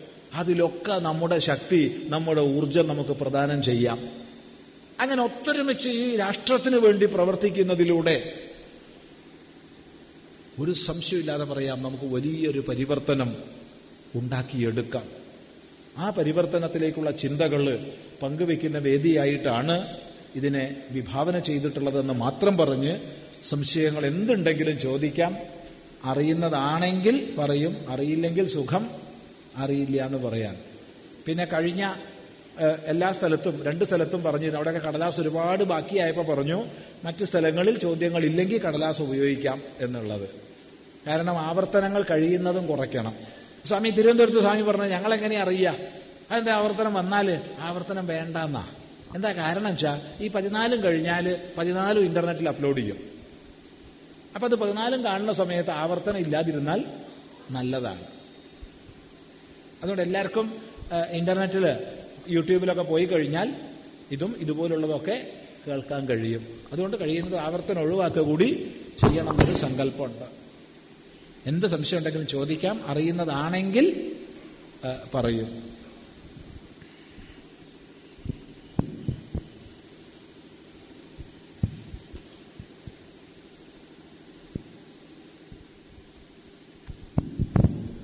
പത്തനംതിട്ട ജില്ലയിലെ വിവിധ സ്ഥലങ്ങളിൽ നിന്നും സംശയരൂപേണ ചോദ്യങ്ങൾ എഴുതി നമുക്ക് ലഭിച്ചിട്ടുണ്ട്. അതിലൊരു പന്ത്രണ്ട് ചോദ്യങ്ങൾ സ്വാമിജിയുടെ കയ്യിൽ കൊടുത്തിട്ടുണ്ട്. ഇവിടെ വേദത്തെ അടിസ്ഥാനപ്പെടുത്തിയ ആരാധനാ സമ്പ്രദായങ്ങളാണല്ലോ ഹിന്ദു സമൂഹത്തിന്റേത് എന്നാണ്. ഒന്നാമത്തെ വാചകത്തിലെ ഒന്നാമത്തെ ചോദ്യത്തിലെ ഒന്നാമത്തെ വാചകം. എന്തിനാ സ്വാമി ഉത്തരം പറയാതെ ഈ വാചകം പറഞ്ഞത്? ഒന്നും കൂടി വായിക്കാം അപ്പൊ മനസ്സിലാവും. വേദത്തെ അടിസ്ഥാനപ്പെടുത്തിയ ആരാധനാ സമ്പ്രദായങ്ങളാണല്ലോ ഹിന്ദു സമൂഹത്തിന്റേത്. പൂർണമായി യോജിപ്പില്ല. വേദമാണ് ഹിന്ദു ധർമ്മത്തിന്റെ അടിത്തറ. അതിലൊരു സന്ദേഹവും അതുകൊണ്ടാണ് സനാതനധർമ്മത്തെ വൈദിക ധർമ്മം എന്ന് വിളിക്കുന്നത്. അതുകൊണ്ട് നമുക്ക് വേദത്തെ എന്നുള്ളത് മാറ്റി വൈദികത്തെ നാക്കിയാൽ ശരിയാ. കാരണം നാനാത്വമാണിവിടെ. അതിനുള്ളിൽ അന്തർഭവിച്ച ഏകത്വം കണ്ടെത്താൻ കഴിയണം.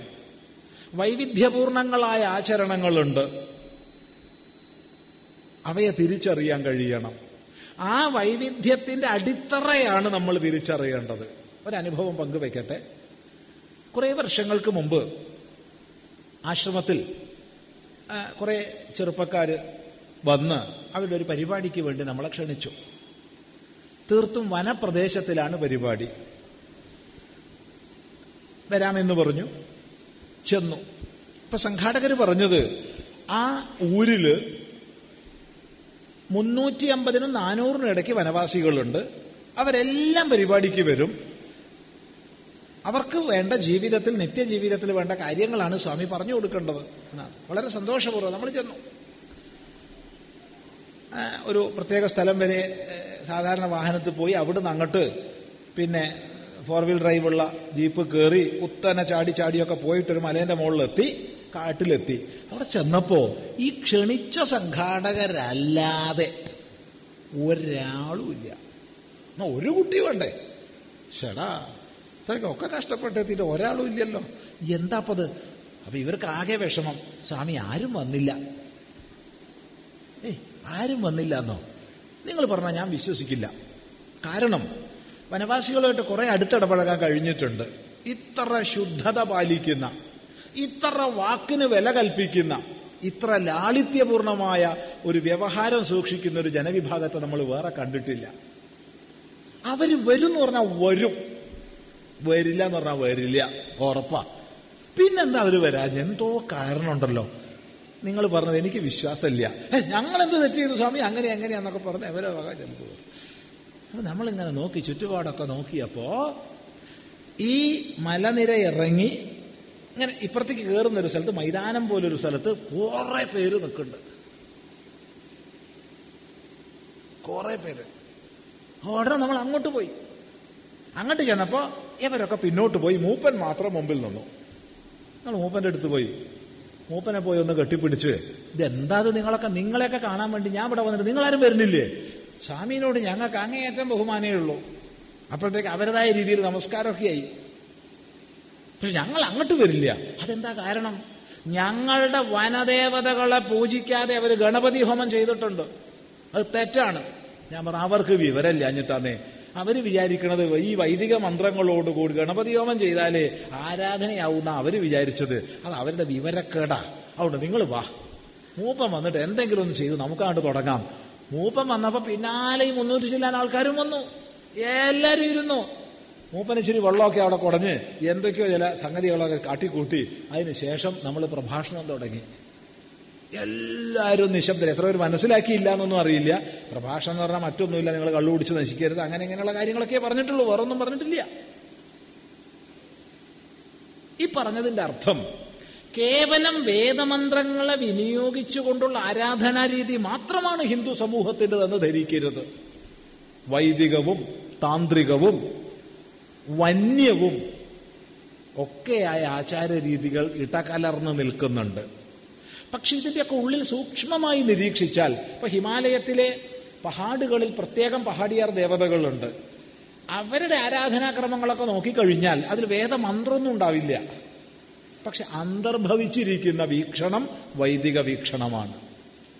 സമുദ്രതീരത്ത് ദേവീഗാനവും നൃത്തവും പരിശോധിച്ചാൽ അതിൽ വേദമന്ത്രങ്ങളൊന്നും ഉണ്ടാവില്ല. പക്ഷെ അന്തർഭവിച്ചിരിക്കുന്നത് വൈദികമാണ്.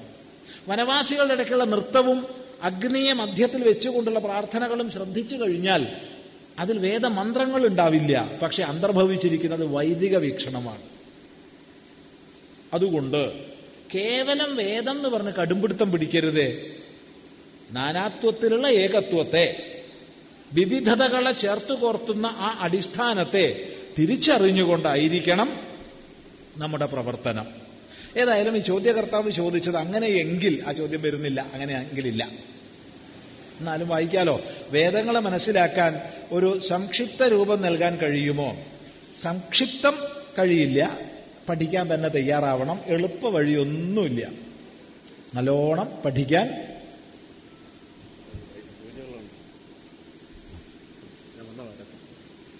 പഠിക്കാൻ തയ്യാറാവണം. എങ്കിലും വേദം എന്നുള്ളതിന്റെ ശബ്ദാർത്ഥമെങ്കിലും നമ്മൾ മനസ്സിലാക്കണം. പ്രഥമമായ അർത്ഥം അറിവെന്നാണ്. വിത് ജ്ഞാനേ എന്നുള്ള ധാതുവിൽ നിന്ന് വേദശബ്ദം ഉണ്ടാവുമ്പോൾ വിധി ലാഭേ എന്നുള്ള ധാതുവിൽ നിന്ന് വേദശബ്ദം ഉണ്ടാവുമ്പോൾ പരമപുരുഷാർത്ഥത്തെ നൽകുന്നതാണെന്ന് അർത്ഥം വരും. വിത് സത്തായം എന്നുള്ള ധാതു സ്വീകരിച്ചാൽ അസ്തിത്വത്തെ സംബന്ധിക്കുന്നതെന്ന് അർത്ഥം വരും. വിത് വിചാരണ എന്നുള്ള ധാതു സ്വീകരിച്ചാൽ വിചാരത്തിലൂടെ ലഭിക്കേണ്ടുന്ന അറിവെന്ന അർത്ഥം വരും. ഋഷിമാരുടെ സത്യദർശനമാണ് വേദം. ഈ പ്രപഞ്ച വ്യവസ്ഥയെക്കുറിച്ചും ഈ പ്രപഞ്ച ഘടനയ്ക്ക് ഉപരിയുള്ള സത്യത്തെക്കുറിച്ചും ആ സത്യസാക്ഷാത്കാരത്തിലൂടെയുള്ള മുക്തിയെ സംബന്ധിച്ചും ഉള്ള അനുഭവ പ്രഖ്യാപനങ്ങളാണ് വേദത്തിലുള്ളത്. ഋഗജു സാമ അധർവ ഭേദങ്ങളിൽ ആയിരത്തി ഒരുന്നൂറ്റി എൺപത് ശാഖകളിൽ സംഹിത ബ്രാഹ്മണ ആരണ്യക ഉപനിഷത് ഭേദങ്ങളിൽ ശിക്ഷ കൽപ്പം വ്യാകരണം നിരുക്തം ഛന്ദസ് ജ്യോതിഷം എന്നീ അനേക ഗ്രന്ഥരാശികൾ അടങ്ങുന്ന വേദ അംഗങ്ങളോടുകൂടി ആയുർവേദം ധനുർവേദം സ്ഥപത്യവേദം ഗാന്ധർവവേദം അർത്ഥശാസ്ത്രം എന്നീ ഉപവേദങ്ങളോടുകൂടി നിലകൊള്ളുന്ന വേദം എന്ന് പറഞ്ഞാൽ എത്ര ബൃഹത്താണെന്ന് പറഞ്ഞറിയിക്കാൻ പറ്റില്ല. അതിനെ ചുരുക്കി പറയാനും വയ്യ. പഠിക്കുക എന്ന് മാത്രം പറയുന്നു. വേദം മുഴുവൻ പഠിക്കാനല്ല ഇവിടെ പറഞ്ഞത്. വേദത്തെക്കുറിച്ചുള്ള സാമാന്യ പരിചയം ഏതെങ്കിലും അവസരത്തിൽ വല്ല പ്രഭാഷണങ്ങളൊക്കെ വെച്ചാൽ നമുക്ക് ഒത്തുകൂടി ചർച്ച ചെയ്യാം. അതുപോലെ അനേകം ആചാര്യന്മാർ നമ്മുടെ ഈ പ്രദേശത്ത് തന്നെയുള്ള ആചാര്യന്മാരിൽ നിന്ന് പോയി മനസ്സിലാക്കാൻ ഓരോരുത്തരും പരിശ്രമിക്കുക. ആചാര്യന്മാർ നേരിട്ട് നമ്മളോട് സംവദിക്കുന്ന ഒരുപാട് ഗ്രന്ഥങ്ങൾ നമുക്കുണ്ട്. അത്തരം ഗ്രന്ഥങ്ങളിലൂടെ മനസ്സിലാക്കാൻ ശ്രമിക്കുക. പക്ഷെ ഒന്ന് മാത്രം പറയട്ടെ. ഈ ഒരു സമ്പന്നതയുണ്ടല്ലോ. എന്നൊരു പറയാം. ഈ ഒരു സമ്പന്നതയുണ്ടല്ലോ. അത് അറിഞ്ഞ് അഭിമാനിക്കാൻ പഠിക്കണം നമ്മൾ. ദാരിദ്ര്യത്തിലല്ല അഭിമാനിക്കേണ്ടത്. ഒരു ആചാര്യൻ ഒരു പുസ്തകം ഒരു ദൈവം അല്ല. ആയിരക്കണക്കിന് ഋഷിമാര് ലക്ഷക്കണക്കിന് ഗ്രന്ഥങ്ങൾ കോടിക്കണക്കിന് ദൈവങ്ങൾ. എത്ര സമ്പന്നരാ നമ്മൾ? ചിലരുടെ വിചാരം ദൈവം ഒന്നേ ഉണ്ടാവുന്നു. ആരാ പറഞ്ഞ ദൈവം ഒന്നേ ഉണ്ടാവുന്നു? എന്നിട്ടൊരു ഒരു- അപകർഷതാബോധത്തോട് കൂടിയാ ചിലർ ചോദിക്കുക. നമുക്ക് ഒരുപാട് ദൈവങ്ങളില്ലേ? എന്നിട്ട് സമ്പന്നതയിൽ അഭിമാനിക്കണ്ടേ? കോടിക്കണക്കിന് ദൈവങ്ങളുണ്ട്. പുതിയൊരു പ്രഖ്യാപനം നമുക്ക് ആവശ്യമില്ല. ഇത്ര ദൈവങ്ങളെ കൂടി കൂട്ടിച്ചേർത്തിട്ടുണ്ട്. ഇനി മേലിൽ ഇവരോട് പ്രാർത്ഥിച്ചാൽ ഫലം കിട്ടും എന്ന് പറഞ്ഞ് ഏതെങ്കിലും രാജ്യത്തിന്റെ ഭരണാധികാരികൾ പ്രഖ്യാപിക്കൊന്നും വേണ്ട. ഇപ്പൊ തന്നെ ഇവിടെ കോടിക്കണക്കിന് ദൈവങ്ങളുണ്ട്. സമ്പന്നരാണ് നമ്മൾ ആ സമ്പന്നതയിൽ അഭിമാനിക്കുക. ഈശ്വരനെ അറിഞ്ഞാൽ ലോകത്തെ മനസ്സിലാക്കാൻ കഴിയും.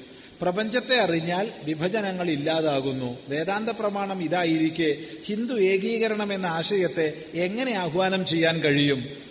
ഓർമ്മ വരുന്നത് വിസ്തരിച്ച് പറയേണ്ട വിഷയമാണ് അത്ര വിസ്തരിച്ച് പറയാൻ സമയം അനുവദിക്കാത്തത് കൊണ്ട് സംക്ഷിപ്തമായി പറയുകയാണ്. ഓർമ്മ വരുന്നൊരു സന്ദർഭം. പരംപൂജ്യ ചിന്മയാനന്ദ സ്വാമികൾ ഹിന്ദു വോട്ട് ബാങ്കിനെ കുറിച്ച് ശക്തമായി നാട് മുഴുവൻ പ്രസംഗിച്ചുകൊണ്ടിരുന്ന കാലഘട്ടം.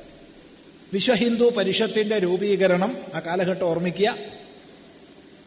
എല്ലാ ശങ്കരാചാര്യന്മാരെയും ഒന്നിച്ച് ദ്വൈതികളെയും അദ്വൈതികളെയും വിശിഷ്ടദ്വൈതികളെയും ഒക്കെ ഒന്നിച്ചിരുത്തി അക്കാലത്തെ രാഷ്ട്രീയ സ്വയംസേവക സംഘത്തിന്റെ ഗുരുജിയുടെയും ചിന്മയാനന്ദ സ്വാമികളുടെയും ഒക്കെ നേതൃത്വത്തിൽ വിശ്വഹിന്ദു പരിഷത്ത് രൂപീകരിക്കപ്പെട്ട കാലഘട്ടത്തിൽ ആവർത്തിച്ച് ആവർത്തിച്ച് ലോകം മുഴുവൻ ഭഗവത്ഗീതയുടെ പ്രകാശത്തെ പ്രസരിപ്പിക്കുന്നതിൽ ഏറ്റവും വലിയ സേവ ചെയ്ത ചിന്മയാനന്ദ സ്വാമികൾ ശ്രദ്ധിക്കണം. ഹിന്ദു വോട്ട് ബാങ്കിനെ കുറിച്ച് പ്രസംഗിച്ചുകൊണ്ടിരുന്നു.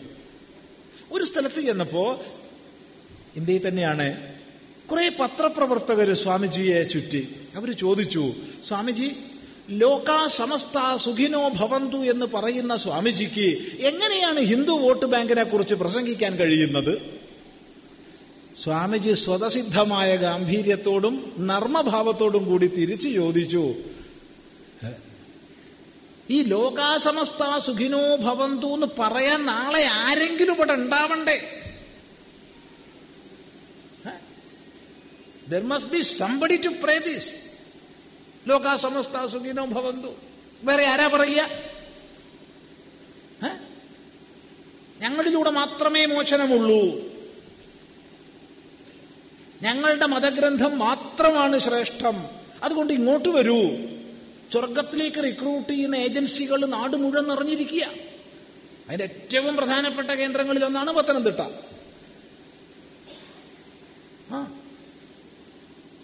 അവരാരെങ്കിലും പറയോ? പറയൂ കേട്ടോ നാളെ പറയും. സംശയമൊന്നുമില്ല പറയും. ലോകാസമസ്ത സുഖിനോ ഭവന്തു എന്ന് പറയും.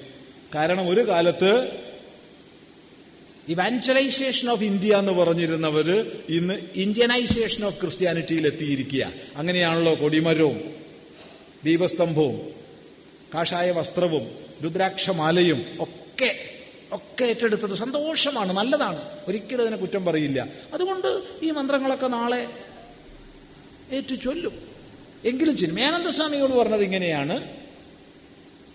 ലോകാസമസ്ത സുഖിനോ ഭവന്തു എന്ന് പറയാൻ ആരെങ്കിലും ഉണ്ടാവണ്ടേ? അതിനാണ് ഞാൻ ഹിന്ദു വോട്ട് ബാങ്കിനെ കുറിച്ച് പറയുന്നത് എന്ന്. ഇവിടെ ആ മറുപടി വ്യക്തമാണ്. വേദാന്തം എന്ന് പറഞ്ഞാൽ യാഥാർത്ഥ്യങ്ങളുടെ നേർക്ക് കണ്ണടയ്ക്കലോ യാഥാർത്ഥ്യങ്ങളെ കാണാതിരിക്കലോ അല്ല.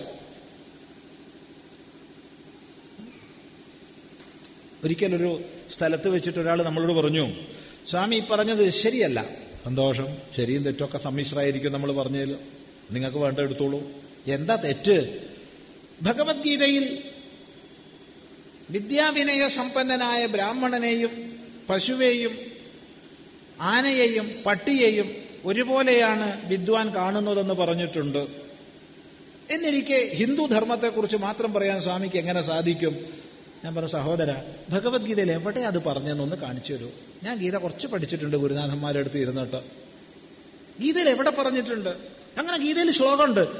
ഇല്ല അങ്ങനെ ഗീതയിൽ ശ്ലോകം ഇല്ല അവിടെ അയാൾ ചൊല്ലാൻ തുടങ്ങി. വിദ്യാവിനയ സമ്പന്നെ ബ്രാഹ്മണേ ഗവിഹസ്തിനെ ശുനി ചൈവശ്വപാകേച്ച പണ്ഡിത സമദർശിന. ഇതിന്റെ അർത്ഥം എന്താ? വിദ്യാവിനയ സമ്പന്നനായ ബ്രാഹ്മണനെയും പശുവേയും ആനയെയും പട്ടിയെയും പട്ടിയെ പാചകം ചെയ്ത് കഴിക്കുന്നവനെയും ഒരുപോലെ കാണുന്നു എന്നർത്ഥം? സംസ്കൃതം പഠിച്ചവർ പറയില്ല കേട്ടോ. ഒക്കെ സപ്തമിയില. ഒന്ന് പോലും ദ്വിതീയലല്ല അവിടെ. ദ്വിതീയനാണ് പറഞ്ഞേച്ചാൽ നിങ്ങൾ പറഞ്ഞ അർത്ഥം ശരിയാ. സപ്തമിയില പറഞ്ഞത്. വിദ്യാവിനയ സമ്പന്നനായ ബ്രാഹ്മണനിലും പശുവിലും ആനയിലും പട്ടിയിലും പട്ടിയെ പാചകം ചെയ്യുന്നവനിലും സമത്വ ദർശിക്കുന്നു. അല്ലാണ്ട് പട്ടിയെയും ആനയെയും ഒരുപോലെ കണ്ടു വെച്ചാൽ കണ്ണിന് കാര്യമായ എന്തോ ഒരു സൂക്കട്ടുണ്ട് അത് അദ്വൈത ദർശനമല്ല അത് നേത്രരോഗ. ഇത്രയും പറഞ്ഞത് ചേർത്ത് മനസ്സിലാക്കിക്കൊള്ളുക ഹിന്ദുക്കൾ ബഹുദൈവ വിശ്വാസികളാണെന്ന് അപഹസിക്കപ്പെടുന്നു. അപഹസിച്ചവനെ അപഹസിക്കാനുള്ള സ്വാതന്ത്ര്യമുണ്ട് അതിനെന്താ കുഴപ്പം? എന്താ കുഴപ്പം? ബഹുദൈവ വിശ്വാസിച്ച മോശമറ്റ? എന്തപ്പത്തിന് മോശമുള്ളത്? എനിക്ക് എത്ര ആലോചിച്ചിട്ടും മനസ്സിലാവണില്ല. സ്വാമി ഈശ്വരൻ ദൈവം ഒന്നല്ലേ ഉണ്ടാവുള്ളൂ? ആര് പറഞ്ഞു ദൈവം ഒന്നേ ഉണ്ടാവുന്നു അങ്ങനെയുള്ള നിയമമുണ്ടോ? ഈശ്വരൻ ഏകനാണ് അദ്വിതീയനാണ്. പരമാത്മാ ഏകം അദ്വിതീയം. ഏകമേവ അദ്വിതീയം നാഗക്കൂടെ പറഞ്ഞത് ഹിന്ദു ധർമ്മശാസ്ത്രങ്ങളിൽ മാത്രം. വേറെ എവിടെയാ പറഞ്ഞേ? അബ്രഹാമിക് മതങ്ങളിലൊക്കെ തന്നെ ദ്വൈതമാണ്. അതുകൊണ്ടാണ് ഈശ്വരന്റെ അനുഗ്രഹത്തിന് പ്രാർത്ഥിക്കുന്ന അതേ സമയത്ത് വിപരീത ശക്തിയുടെ ഉപദ്രവം ഉണ്ടാവരുതെന്നും പ്രാർത്ഥിക്കുന്നുണ്ട്. യഹോവ ഉണ്ടെങ്കിൽ തുല്യവും വിപരീതവുമായി സാത്താനുണ്ട്. അള്ളാഹു ഉണ്ടെങ്കിൽ തുല്യവും വിപരീതവുമായി സൈത്താനുണ്ട്. അതുകൊണ്ട് അല്ലാഹുവെ പ്രാർത്ഥിക്കുമ്പോൾ സൈത്താന്റെ ഉപദ്രവം ഉണ്ടാവരുതെന്നും പ്രാർത്ഥിക്കും. അവിടെ പോയി മുത്തി നമസ്കരിക്കുമ്പോൾ ഇവിടെ പോയി കല്ലു എറിയും. നമുക്ക് ആ ഗതികേടില്ല. ഏകമേവ അദ്വിതീയം രണ്ടാമതൊന്നില്ലാത്ത ഏകമാണ് സത്യം. അതുകൊണ്ട് അഥവാ ആരെങ്കിലും പറഞ്ഞു സ്വാമി ഓ അവിടെ സ്വാമിയുടെ ആശ്രമത്തിൽ സാത്താനുണ്ട് കേട്ടോ സന്തോഷം.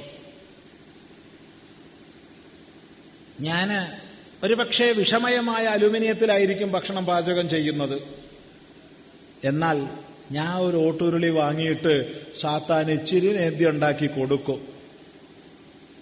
രാത്രി ഒരു വിളക്ക് കത്തിച്ചു വെക്കും. സാത്താനെ ഞാനും കുടുംബവും വെളിച്ചത്തിലിരിക്കുമ്പോൾ നീ ഇരുട്ടിലാവരുതേ.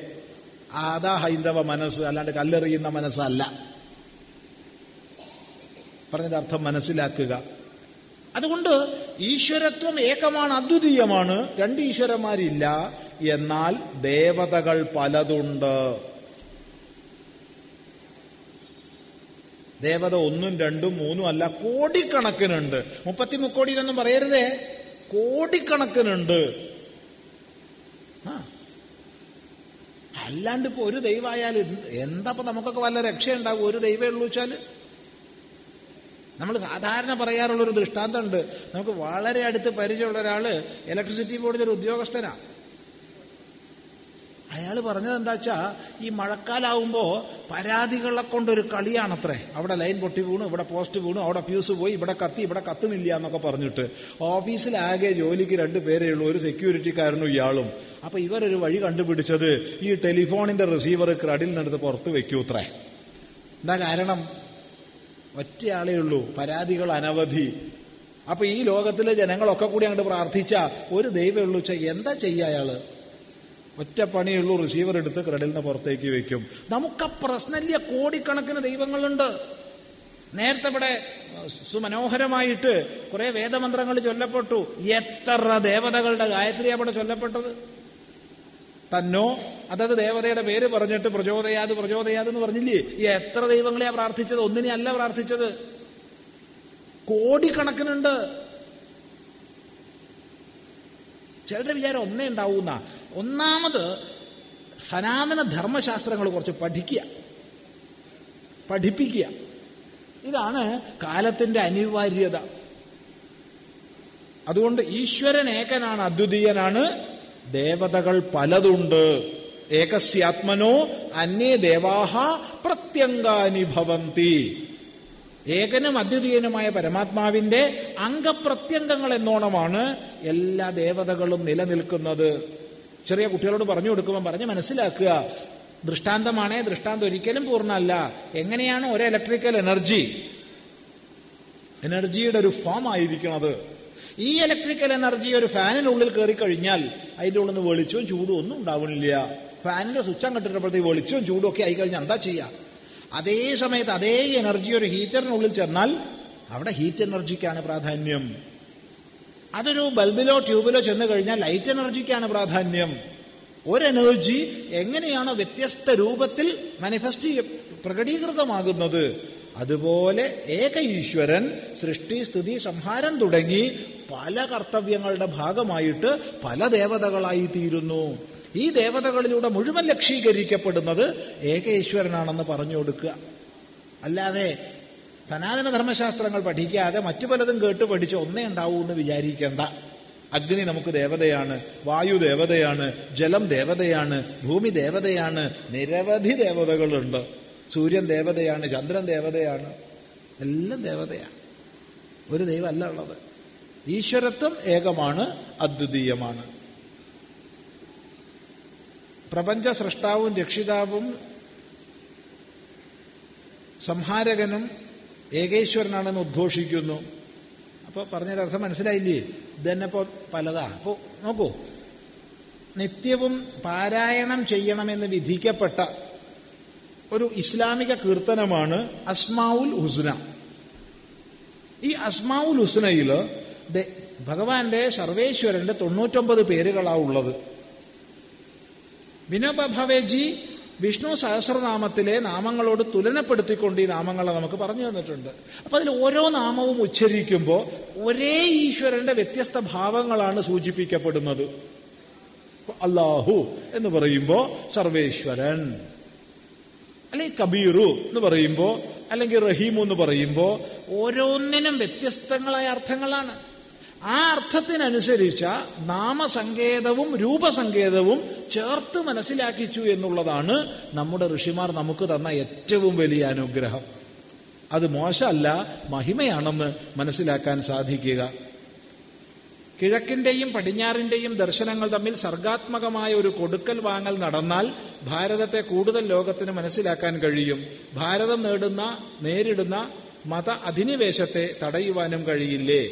ഇതാണ് ചോദ്യം. ഇവിടെ മറുപടി ഈ കിഴക്ക് പടിഞ്ഞാറ് എന്ന് വേർതിരിക്കുന്നതിനോട് ഒട്ടും യോജിപ്പില്ലാത്ത ആളാ നമ്മൾ പാശ്ചാത്യം പൗരസ്ത്യം എന്ന് വേർതിരിക്കണമെങ്കിൽ നടുക്കൊരു വര വേണ്ടേ? അതുണ്ടോ? ഏയ് അങ്ങനെ ഒരു വരയൊന്നുമില്ല. അങ്ങനെ വര കൽപ്പിച്ചാൽ ഓസ്ട്രേലിയ കിഴക്കല്ലേ? ഏ പാശ്ചാത്യ പൗരസ്ത്യല്ലേ? ഏയ് അതും പാശ്ചാത്യ. പടിഞ്ഞാറുള്ളതും പാശ്ചാത്യം കിഴക്കുള്ളതും പാശ്ചാത്യം. പിന്നെ ഏതാ പൗരസ്ത്യം? അപ്പൊ അതുകൊണ്ട് പാശ്ചാത്യം പൗരസ്ത്യം എന്ന് വേർതിരിക്കാതെ സമഗ്രമായി ലോകത്തിന്റെ മുഴുവൻ ദാർശനിക മഹിമയെ അറിഞ്ഞ് അറിയിക്കാൻ പരിശ്രമിക്കുക. നമുക്ക് വേണ്ടത് ഈ ധാർമ്മിക അടിത്തറയെ ദാർശനിക അടിത്തറയെ ലോകത്തിൽ ആവും വിധം പ്രചരിപ്പിക്കുക എന്നുള്ളതാണ് നമ്മുടെ മുമ്പിലുള്ള കർത്തവ്യം.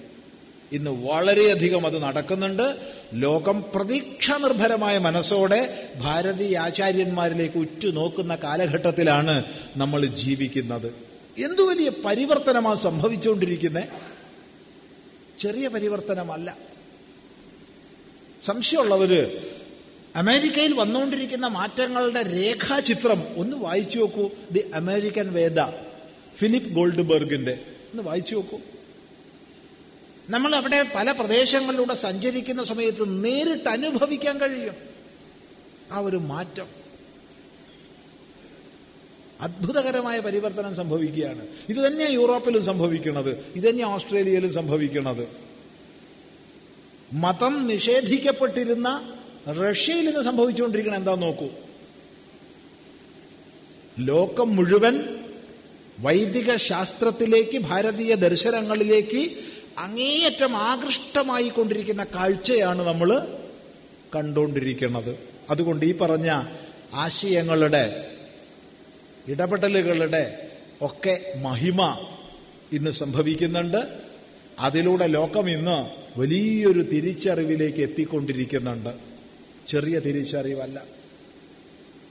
ചെറിയ തിരിച്ചറിവല്ല. ആ പരിവർത്തനം നമുക്ക് ചിന്തിക്കുന്നതിൽ ചിന്തിക്കാൻ കഴിയുന്നതിലധികമാണ്. നേരിട്ട് അനുഭവിച്ച് മനസ്സിലാക്കുന്നത് മാത്രമേ പറയുന്നുള്ളൂ. ചിന്തിക്കാൻ കഴിയുന്നതിലധികമാണ്. അത്രയ്ക്കധികം ഭാരതീയ ദർശനത്തെ ലോകം സ്വീകരിച്ചുകൊണ്ടിരിക്കുന്നു. ഈ സാഹചര്യം ഏതെന്ന് കൂടി പഠിക്കുക. യൂറോപ്പിലും അമേരിക്കയിലൊക്കെ ഭൂരിഭാഗം ജനങ്ങളും നോൺ റിലിജിയസ് ആയിക്കൊണ്ടിരിക്കുന്ന കാലഘട്ടത്തിലാണിതെന്ന് ഓർമ്മിക്കുക. പള്ളികളിൽ ആളില്ലാതെ ആരാധനയ്ക്ക് ആളില്ലാതെ പൂട്ടിക്കൊണ്ടിരിക്കുകയും വിറ്റുകൊണ്ടിരിക്കുന്ന സാഹചര്യത്തിലാണെന്ന് മനസ്സിലാക്കുക. അതേറെയും ഇന്ന് ക്ഷേത്രങ്ങളും ആശ്രമങ്ങളുമായി മാറുകയാണ്.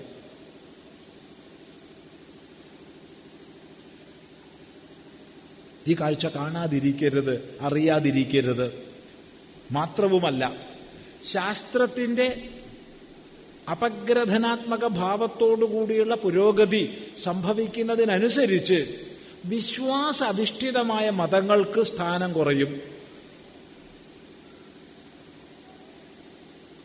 കാരണം മതവും ശാസ്ത്രവും വിരുദ്ധ ചേരികളിലാണ് എന്നാൽ ശാസ്ത്ര പുരോഗതിയെ ഇരു കൈയും നീട്ടി സ്വീകരിക്കുക മാത്രമല്ല ശാസ്ത്രജ്ഞന്മാരെ മുഴുവൻ ഋഷിമാരായി മാനിച്ച പാരമ്പര്യമുള്ള ഭാരതത്തിന്റെ ശബ്ദം അതിനനുസൃതമായി ഉയരുകയാണ് ചെയ്യുന്നത് ചെയ്തുകൊണ്ടിരിക്കണത്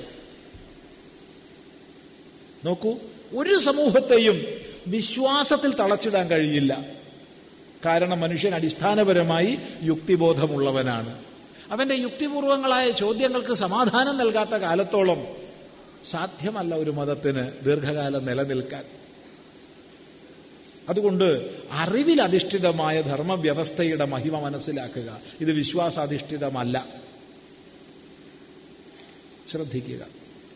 ഒരു ഹിന്ദു ഭവനത്തിൽ ഏറ്റവും പ്രാഥമികമായി എന്നാൽ പ്രായോഗികമായി ചെയ്യേണ്ടുന്ന ധാർമ്മിക അനുഷ്ഠാനങ്ങൾ എന്തെല്ലാമാകണം? വിശദീകരിക്കാമോ? വിശദീകരിക്കാൻ സമയമില്ല. ഏറ്റവും ചുരുക്കി പറഞ്ഞാൽ ഈ സനാതന ധർമ്മം ഹിന്ദു ധർമ്മം വലിയൊരു സൗധമാണെങ്കിൽ അതിന്റെ അടിക്കല്ല് മൂന്നാണ്. വലിയൊരു മഹാസൗധമായിട്ട് ഈ ഹിന്ദുധർമ്മത്തെ നാം നോക്കുകയാണെങ്കിൽ അതിന്റെ അടിക്കല്ല് മൂന്നാണ്. സത്യം ധർമ്മം സ്വാധ്യായം. സത്യം വധ ധർമ്മം ചര സ്വാധ്യായാൻ മാ പ്രമദ എന്നുള്ള മൂന്ന് വാക്യത്തിൽ അത് സമാഹൃതമാണ്. അപ്പൊ ഏറ്റവും പ്രധാനം സത്യനിഷ്ഠ പാലിക്കുക. ഒരു കാരണവശാലും കള്ളം പറയാതിരിക്കുക. അതാണ് നമ്മൾ നമ്മുടെ ഗൃഹത്തിൽ നമ്മുടെ ജീവിതത്തിൽ പാലിക്കേണ്ടുന്ന ഒന്നാമത്തെ മര്യാദ. ഒരു കാരണവശാലും കള്ളം പറയരുത്. അസത്യം പറയരുത്. സത്യമേ പറയാവൂ. എന്നാൽ എല്ലാ സത്യവും പറയരുത്. കഴിയുന്നതും സത്യം പറയരുത്. ആരും തെറ്റിദ്ധരിക്കരുതേ. ചിദാനന്ദ ഗുരുസ്വാമി വന്നിട്ട് സത്യം പറയരുത് എന്ന് പ്രസംഗിച്ചു പോയി നാളെ പറയരുത്. എന്നാ പറയുകയാണ് കഴിയുന്നതും സത്യം പറയരുത്. എന്നാൽ ഒരു കാരണവശാലും അസത്യം പറയരുത്. ഒരു സന്ദർഭത്തിൽ ആവശ്യമുള്ളത് പറഞ്ഞാ മതി. സത്യം വധ രണ്ടാമത്തത് ധർമ്മം ചര. ധർമ്മം ആചരിക്കൂ. ഇത് പറയണമെങ്കിൽ ചുരുങ്ങിയത് മാസങ്ങളോ വർഷങ്ങളോ വേണ്ടി വരും. കാരണം ധർമ്മം അത്ര ഗുപ്തമാണ് ഗുഹ്യമാണ്.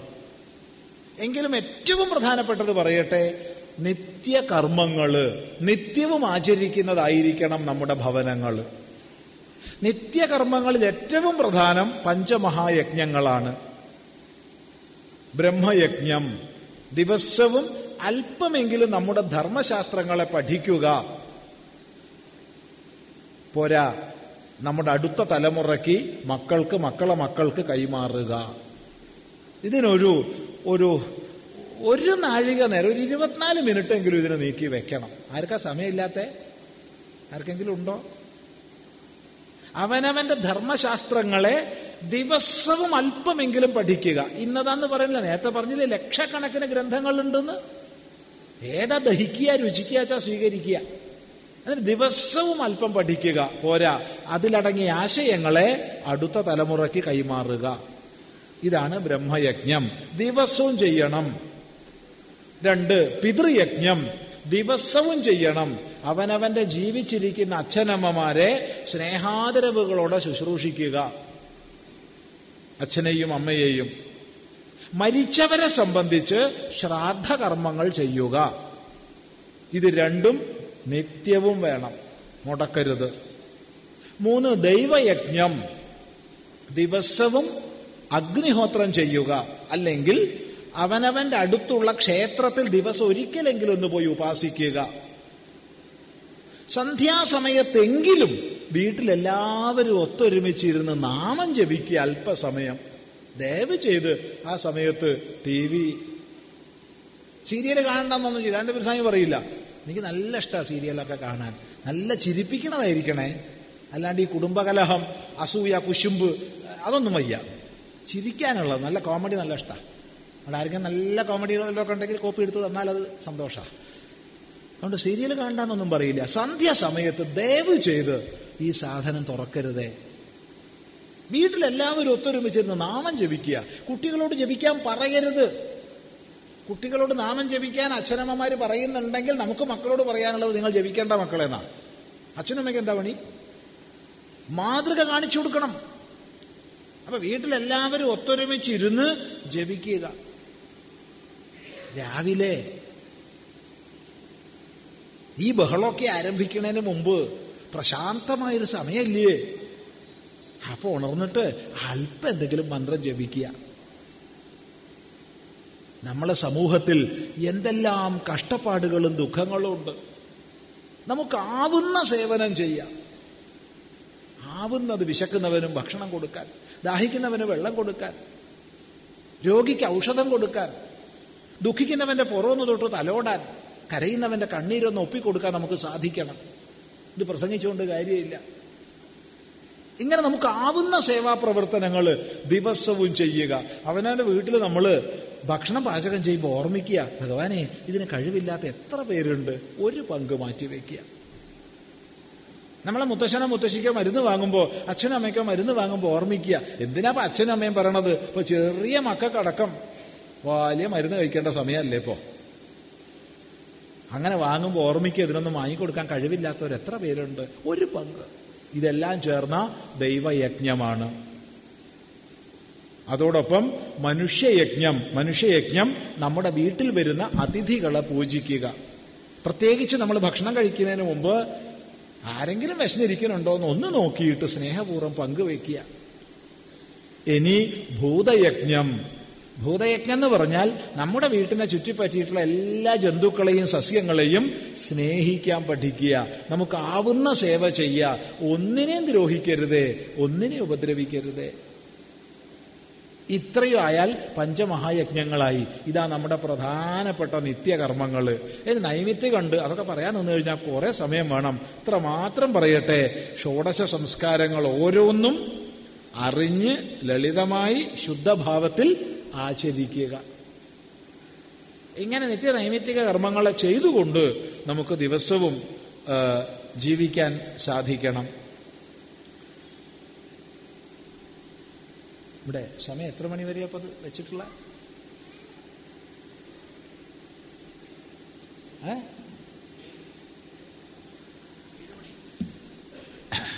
ശബരിമല സ്ത്രീ പ്രവേശവുമായി ബന്ധപ്പെട്ട് ഹൈന്ദവ സംഘടനകളുടെ ഇടയിൽ ഭിന്നാഭിപ്രായങ്ങളാണുള്ളത്.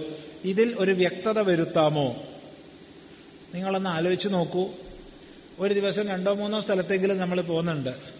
അപ്പൊ ഈ വിവാദം തുടങ്ങിയതിന് ശേഷം നമ്മൾ എത്ര ആയിരം സ്ഥലത്ത് പ്രസംഗിച്ചിട്ടുണ്ടാവും? എത്ര ആയിരം സ്ഥലത്ത് ചോദിച്ചിട്ടുണ്ടാവും? ഇന്ന് വരെ പൊതുസമൂഹത്തിൽ നമ്മൾ അഭിപ്രായം പറഞ്ഞിട്ടില്ല ഇനി പറയുകയില്ല. മറിച്ച്.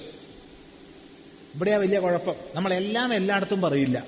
ഇതൊരു വിദ്വൽ സഭയല്ല. ഇതൊരു സാമാന്യ സമൂഹമാണ്. ജിജ്ഞാസുക്കളാണ്. അതുകൊണ്ട് ശാസ്ത്ര വിഷയങ്ങൾ ചർച്ച ചെയ്യാം.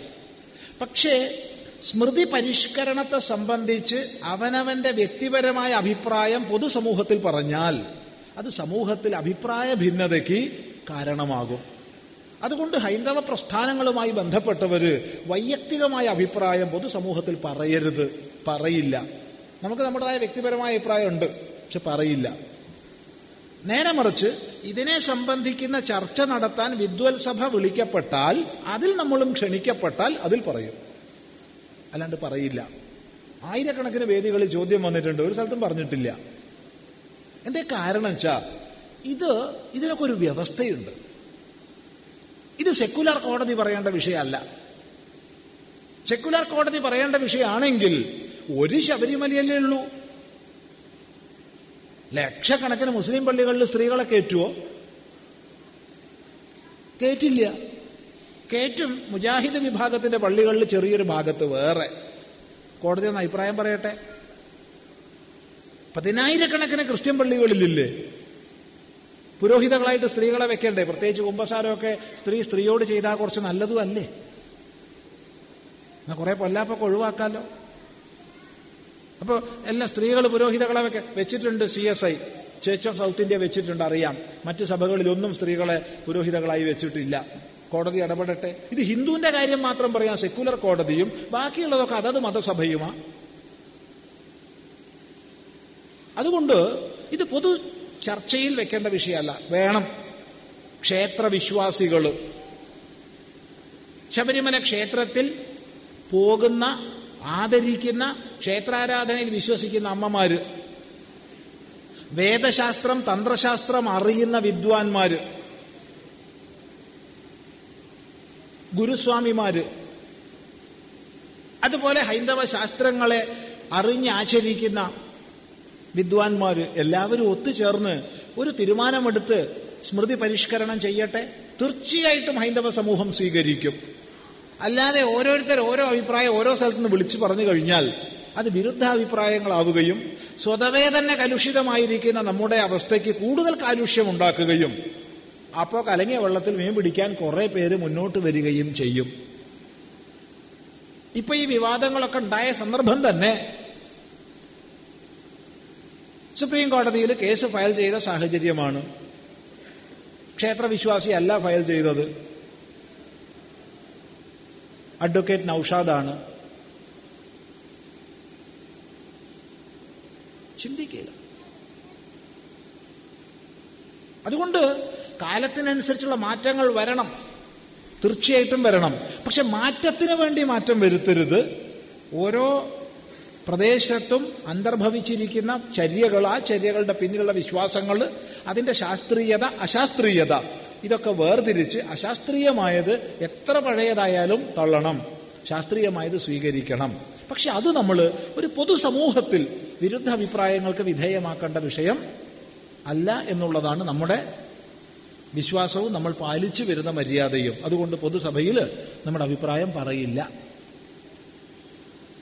സ്ത്രീയെ ദേവതയായി ആരാധിക്കുന്ന ഹൈന്ദവ സമൂഹത്തിൽ സ്ത്രീകളെ പൂജാവിധികൾ പഠിപ്പിക്കുന്ന സംവിധാനം ഇല്ലാത്തത് എന്തുകൊണ്ട്? ഉണ്ടല്ലോ. പല സ്ഥലത്തും ഉണ്ട് ഇടക്കാലത്ത് തീർത്തും ഒരു രണ്ടാം തട്ടിലേക്ക് മാറ്റപ്പെട്ട അവസ്ഥയായിരുന്നു സ്ത്രീത്വത്തിന്. അതിൽ വലിയ മാറ്റം വന്നു കഴിഞ്ഞു. ഇന്ന് പൂജാവിധാനങ്ങൾ പഠിക്കുന്ന പഠിപ്പിക്കുന്ന എത്രയോ ആചാര്യ സ്ത്രീകളുണ്ട്. എത്രയോ ഉണ്ട് ആചാര്യസ്ഥാനീയര് വേദവൈദിക ശാസ്ത്രങ്ങളെ പഠിപ്പിക്കുന്ന എത്രയോ മഹ അങ്ങേയറ്റം മഹത്വത്തെ പ്രാപിച്ച സ്ത്രീദേഹങ്ങൾ ഇന്നുണ്ട്. അവരൊക്കെ ആദരിക്കുന്നുണ്ട്. പൂർവ മഹിമയിലേക്ക് വലിയൊരു തിരിച്ചുപോക്ക് തന്നെ നമുക്ക് സംഭവിക്കുന്നുണ്ട്. പിന്നെ കൂടുതലായിട്ട് സ്ത്രീ സമൂഹം മുന്നോട്ട് വരണം പഠിക്കാൻ. എന്തോ ഒരു ഭീതി അകാരണമായ ഭയം നമ്മളെ ഇത്തരം പൂജാവിധാനങ്ങളിൽ നിന്ന് മാറ്റി നിർത്തരുത്. പുരുഷന് പൂജിക്കാമെങ്കിൽ സ്ത്രീക്കും പൂജിക്കാം നപുംസകത്തിനും പൂജിക്കാം. പുരുഷന് സ്ത്രീ മാത്രം പൂജിച്ചാൽ പോരാ. എല്ലാവർക്കും അധികാരമുണ്ട്. ഒരുപോലെ അധികാരമുണ്ട്. പഠിക്കാൻ തയ്യാറാവണം. ഉപാസനാ മാർഗത്തിൽ കൂടുതൽ കൂടുതൽ സൂക്ഷ്മമായി പ്രവേശിക്കണം. ഏതായാലും ഇന്ന് ധാരാളം പേര് വൈദിക സമ്പ്രദായത്തിലേക്ക് ഇപ്രകാരം പ്രവേശിക്കുന്നത് സന്തോഷകരമാണ്. ഋതുമതികളായ സ്ത്രീകൾ ക്ഷേത്രത്തിൽ പ്രവേശിക്കരുതെന്ന് പറയുന്നു. ഇതിന്റെ ശാസ്ത്രീയത എന്താണ്? ആർത്തവ ദിവസങ്ങളിൽ ഒന്ന് ശരീരഗതമായി അശുദ്ധിയുണ്ട്. അതുകൊണ്ടായിരിക്കണം യജ്ഞസ്ഥലികളിൽ അത്തരം ദിവസങ്ങളിൽ പോകണ്ട എന്ന് പൂർവാചാര്യന്മാർ നിർദ്ദേശിച്ചത്. ഇനി ആർത്തവ ദിവസങ്ങളിൽ സ്ത്രീകൾ ക്ഷേത്രത്തിൽ പോവാതിരുന്നോണ്ട് കാര്യമൊന്നുമില്ല. ഒരു പണി എടുക്കരുതെന്നാ നമ്മൾ പറയുക. പരിപൂർണമായി വിശ്രമിക്കണം ആ ദിവസങ്ങളിൽ. വീട്ടുപണിയൊക്കെ മറ്റുള്ളവരെടുത്തോട്ടെ അന്ന്. അന്നല്ല അത്രയും ദിവസങ്ങൾ. കാരണം ഈ കഷായമൊക്കെ കഴിക്കുന്ന സമയത്ത് ശരീരം ഇളമിക്കുന്നത് പോലെ ആർത്തവ ദിവസങ്ങളിൽ സ്ത്രീകളുടെ ശരീരം ഇളമിക്കുന്നുണ്ട്. അതുകൊണ്ട് പരിപൂർണമായി വിശ്രമിക്കണം എന്നാണ് പറയാനുള്ളത്. ഒരു പണിയെടുക്കണ്ട. ക്ഷേത്രത്തിലല്ല എവിടെയും പോണ്ട. ഈ പറഞ്ഞ വസ്തുത മനസ്സിലാക്കണമെങ്കിൽ ഒന്ന് നോക്കൂ. സത്യസന്ധമായി പറഞ്ഞേക്കണം നിങ്ങൾ. ഒരു മുപ്പത്തഞ്ച് വയസ്സ് കഴിഞ്ഞിട്ട് നടുവേദന ഇല്ലാത്ത എത്ര സ്ത്രീകളൊന്നുണ്ട് ഒരു നാൽപ്പത് വയസ്സ് കഴിഞ്ഞിട്ട് ഗർഭപാത്ര സംബന്ധമായ എന്തെങ്കിലും രോഗമില്ലാത്ത എത്ര സ്ത്രീകളുണ്ട്? ഇത് വല്ലോ നമ്മളെ മുത്തശ്ശിമാർക്ക് അറിയായിരുന്നോ? അതേ കാരണം അവർ ആർത്തവ ദിവസങ്ങളിൽ പരിപൂർണമായി വിശ്രമിച്ചിരുന്നു. ഇന്ന് ഇഷ്ടം പോലെ പണിയെടുക്കുകയാണ്. അതുകൊണ്ട് രണ്ടേ രണ്ട് കാര്യങ്ങൾ ചെയ്താൽ മതി. ഡോക്ടർക്ക് കൊടുക്കുന്ന പൈസയും അനുഭവിക്കുന്ന വേദനയും കുറെ ഒഴിവാക്കുക. ഒന്ന് ആർത്തവ ദിവസങ്ങളിൽ പൂർണമായി വിശ്രമിക്കണം. ക്ഷേത്രത്തിൽ പോകാതിരുന്നുകൊണ്ട് മാത്രം കാര്യമൊന്നുമില്ല. രണ്ട് ഈ മടമ്പ് പൊന്തിയ ചെരുപ്പുണ്ടല്ലോ അതൊന്ന് ഒഴിവാക്കുക സ്വാമി കുറച്ച് പൊക്കം കാണിക്കാനാ. ഉള്ളത് പോരെ എന്തിനായി കാണിക്കണത്? അങ്ങനെ കാണിക്കണം എന്നുണ്ടെങ്കിൽ വെതിടിയൊക്കെ ഇട്ടോളൂ പൊക്കത്തിൽ എന്നാൽ രണ്ട് ഭാഗം ഒരുപോലെ ഇരിക്കും. ആ കുഴപ്പമില്ല. ഈ രണ്ട് ചെയ്തു നോക്കി കഴിഞ്ഞാൽ ഡോക്ടർക്ക് കൊടുക്കണ ചില്ലാനം കുറെ ഒഴിവാക്കാം. സംശയമുള്ളവർ പരീക്ഷിച്ചു നോക്കുക. ഒരു കൊല്ലം പരീക്ഷിച്ചിട്ട് ഒരു മാറ്റവും ഇല്ലേ? സ്വാമി ചിദാനന്ദപുരി അദ്വൈതാശ്രമം കൊളത്തൂർ കോഴിക്കോട് ജില്ല എന്ന് പറഞ്ഞിട്ട് കത്ത് എഴുതിക്കോളൂ. കാറ്റ് ഉണ്ടെങ്കിൽ നമ്മൾ അത് വായിച്ച് മറുപടി തരും. മേലിലത് പ്രസംഗിക്കില്ല. ഉറപ്പ്. മേലിൽ പ്രസംഗിക്കില്ല എന്നല്ല പറഞ്ഞ് ഇത് പ്രസംഗിക്കില്ല എന്നാ പറഞ്ഞ്. ആ ശ്രദ്ധിക്കുക. ഭാരതത്തിന്റെ വിവിധ ഭാഗങ്ങളിൽ രാഷ്ട്രീയവും ആത്മീയവുമായ ഉണർവുണ്ടാകുമ്പോൾ കേരളം പോലെയുള്ള പ്രബുദ്ധത അവകാശപ്പെടുന്ന സംസ്ഥാനത്ത് ഇത്തരത്തിലുള്ള മാറ്റം പ്രകടമായി ഉണ്ടാകുന്നില്ല. സാംസ്കാരിക ച്യുതി സംഭവിക്കുന്ന. പരിഹാരം നിർദ്ദേശിക്കുമോ? കേരളത്തിൽ വളരെയധികം ഉയർച്ചയും ഉണർച്ചയും ഉണ്ടാവുന്നുണ്ട്. ഇല്ല എന്ന് പറയാൻ പറ്റില്ല. പക്ഷേ അതിന്റെ പൂർണ അർത്ഥത്തിലും ഭാവത്തിലും ആയിട്ടില്ല. രാഷ്ട്രീയപരമായി ഭാരതത്തിന്റെ രാഷ്ട്രത്തിന്റെ മഹിമ ഉൾക്കൊണ്ടുകൊണ്ടുള്ള ഒരു അവസ്ഥാവിശേഷത്തിലേക്ക് കേരളം വേണ്ടതുപോലെ ഉയർന്നിട്ടില്ല. പക്ഷേ ഉയരും എന്നുള്ളതിൽ ഒരു സംശയവുമില്ല. കാരണം അത്രയ്ക്ക് വലിയ മാറ്റമാണ് സംഭവിച്ചുകൊണ്ടിരിക്കുന്നത്. ചെറിയ മാറ്റമല്ല. നമ്മളൊക്കെ കോഴിക്കോട് ജില്ലയുടെ വടക്ക് കിഴക്കൻ ഭാഗത്ത് പത്ത് ഇരുപത്തഞ്ച് ഇരുപത്തി ആറ് വർഷങ്ങൾക്ക് മുമ്പ് പ്രഭാഷണത്തിനൊക്കെ പോണ സമയത്ത് പല ചെറുപ്പക്കാരും അടുത്ത് വന്ന് ഒന്ന് കാർക്കിച്ചു തുപ്പുമായിരുന്നു. ദേഹത്തേക്കല്ല അടുത്തേക്ക്. ഇന്ന് ഒരാളും അത് ചെയ്യില്ല. അന്ന് ഒരാളോ രണ്ടാളോ കേൾക്കാൻ വരുന്നുണ്ടെങ്കിൽ ഇന്ന് നൂറുകണക്കിന് ആൾക്കാർ കേൾക്കാൻ വരുന്നുണ്ട്. എന്തിന് നായിക്കൊരണ വരെ ഏറ്റിട്ടുണ്ട് അറിയോ? ഇന്നൊരു പ്രശ്നവുമില്ല അച്യുതാനന്ദപുരി എന്നുള്ള പേര് കൊണ്ടൊന്നും അല്ല. മറിച്ച് സമൂഹത്തിൽ പരിവർത്തനം വന്നതിന്റെ ലക്ഷണമാണ്. ഇന്ന് ആചാര്യന്മാരെ കേൾക്കാൻ സമൂഹം തയ്യാറായിരിക്കുന്നു. ശാസ്ത്രം പഠിക്കാൻ തയ്യാറായിരിക്കുന്നു. ക്ഷേത്രങ്ങൾ പുനരുദ്ധരിക്കപ്പെട്ടു കഴിഞ്ഞു. ആചാരങ്ങളിലേക്ക് നമ്മൾ വരുന്നു. ഇനി ഇതിനനുസൃതമായി ഈ ഹിന്ദു ധർമ്മത്തിന്റെ മഹിമയെ പ്രകാശിപ്പിക്കുന്ന വ്യവസ്ഥ ഭരണ സംവിധാനത്തിലും വരണമെന്ന കാഴ്ചപ്പാടോടുകൂടി ഹിന്ദു സമൂഹം ഉയരണം. അതിന് ഈ ഹിന്ദുധർമ്മത്തെ നിന്ദിക്കുന്നവരെ അപഹസിക്കുന്നവരെ നമ്മൾ അധികാരത്ത് കേറ്റില്ല എന്നൊരു ചിന്താഗതി ഈ ഹിന്ദുധർമ്മത്തിന്റെ മഹിമയെ ഉയർത്തുന്നവര് അത് മുസ്ലിമോ ക്രിസ്ത്യാനിയോ ഒന്നും വ്യത്യാസമില്ല. ഭാരതത്തിന്റെ തനിത് സംസ്കൃതിയെ ആദരിക്കുന്ന ഇതിനെ ആദരിക്കുന്ന എത്രയോ ക്രിസ്ത്യൻ സഭകളുണ്ട്. ഇതിനെ ആദരിക്കുന്ന എത്രയോ മുസ്ലിം വ്യക്തികളുണ്ട്. അങ്ങനെയുള്ളവർക്കേ നമ്മുടെ വോട്ടുള്ളൂ എന്ന് നിശ്ചയിക്കാൻ കഴിയണം. ആ നിശ്ചയത്തിലേക്ക് പതുക്കെ പതുക്കെ നമ്മുടെ സമൂഹം എത്തിച്ചേരുന്നുണ്ട്.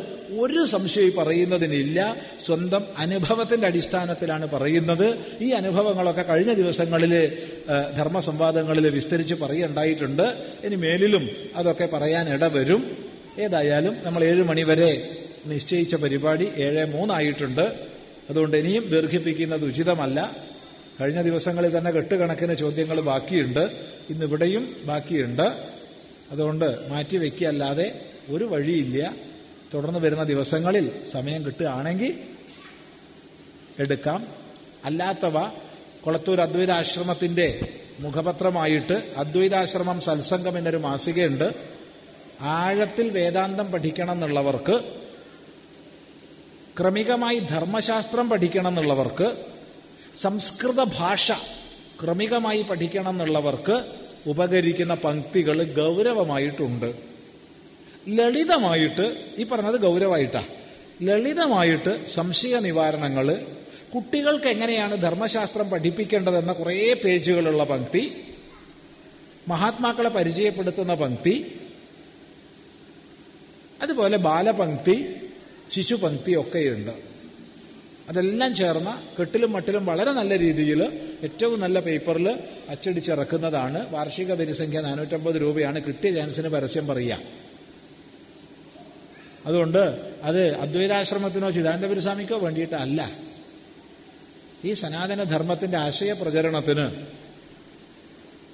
വളരെ ഉപകരിക്കും എന്നുള്ളത് കൊണ്ടാണ് അത്തരം ഒരു പരിശ്രമ ആശ്രമം ചെയ്യുന്നത് പിന്നെ മറ്റൊരു വിഷയം പറയാനുള്ളത് വരിക്കാരായ എല്ലാവർക്കും കൃത്യമായിട്ട് അവിടുന്ന് അയക്കുന്നുണ്ട്. പക്ഷെ പലർക്കും കിട്ടുന്നില്ല എന്നുള്ള കംപ്ലൈന്റ് ഉണ്ട്. ഒരു നിവൃത്തിയില്ല. കിട്ടാത്തവരെ അറിയിക്കുക വീണ്ടും അവിടുന്ന് അയക്കും. അതല്ലാതെ ഒരു വഴിയില്ല. ഇതൊക്കെ ഇപ്പോൾ എത്തിക്കില്ല എന്ന് ചിലരാണ് നിശ്ചയിച്ചു കഴിഞ്ഞാൽ അപ്പൊ എന്താ ചെയ്യുക വലിയ വിഷമാണ്. ഏതായാലും വളരെ സന്തോഷപൂർവം ചില ആശയങ്ങൾ പങ്കുവെച്ചുകൊണ്ട് ഉപസംഹരിക്കുകയാണ്. വളരെ വളരെ സന്തോഷം.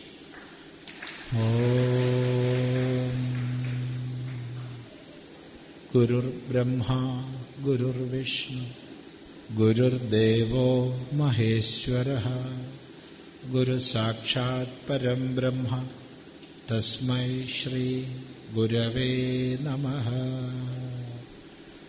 ഓ ഐരൂര് മുതൽ പമ്പ വരെയുള്ള പമ്പാനദിയുടെ തീരത്തെക്കുറിച്ച് തുടക്കത്തിൽ പറഞ്ഞത് ഈ ഒഴുക്കിൽ മറന്നു പോവരുതേ പമ്പ അങ്ങനെ അങ്ങോട്ട് ഒഴുകിയാലും നമ്മുടെ മനസ്സിൽ ആ ഒഴുക്കുണ്ടാവാതെ എന്തെങ്കിലും ചില പ്രവർത്തനങ്ങളിലൂടെ ധാരാളം മഹാത്മാക്കൾ ആശ്രമങ്ങൾ അതിന്റെ തീരങ്ങളിലുണ്ട്. ഒക്കെ കൂടി ബന്ധപ്പെട്ട് ഹൈന്ദവ പ്രസ്ഥാനങ്ങളും ഒക്കെ ഗൗരവമായി ഇരുന്ന് ആലോചിച്ച് ഇത് വലിയൊരു തീർത്ഥാടന സ്ഥാനമാക്കി മാറ്റാൻ തുടക്കത്തിൽ പത്തനംതിട്ട ജില്ലയിൽ മതി. പിന്നെ ക്രമേണ കേരളത്തിൽ നിന്നൊക്കെ വരും. അങ്ങനെയുള്ള എന്തെങ്കിലും ചില സംവിധാനങ്ങൾ ഉണ്ടാക്കാനുള്ള ഒരു ഒരു ചിന്ത ഈ പത്തനംതിട്ടയിലുള്ള ഹൈന്ദവ പ്രസ്ഥാന പ്രവർത്തകര് ഗൗരവതമമായി ചിന്തിക്കണമെന്നൊരാശയം മുന്നോട്ട് വെച്ച് കൊള്ളുകയാണ്. മറന്നു വരുത് നേരത്തെ പറഞ്ഞു. ശരി.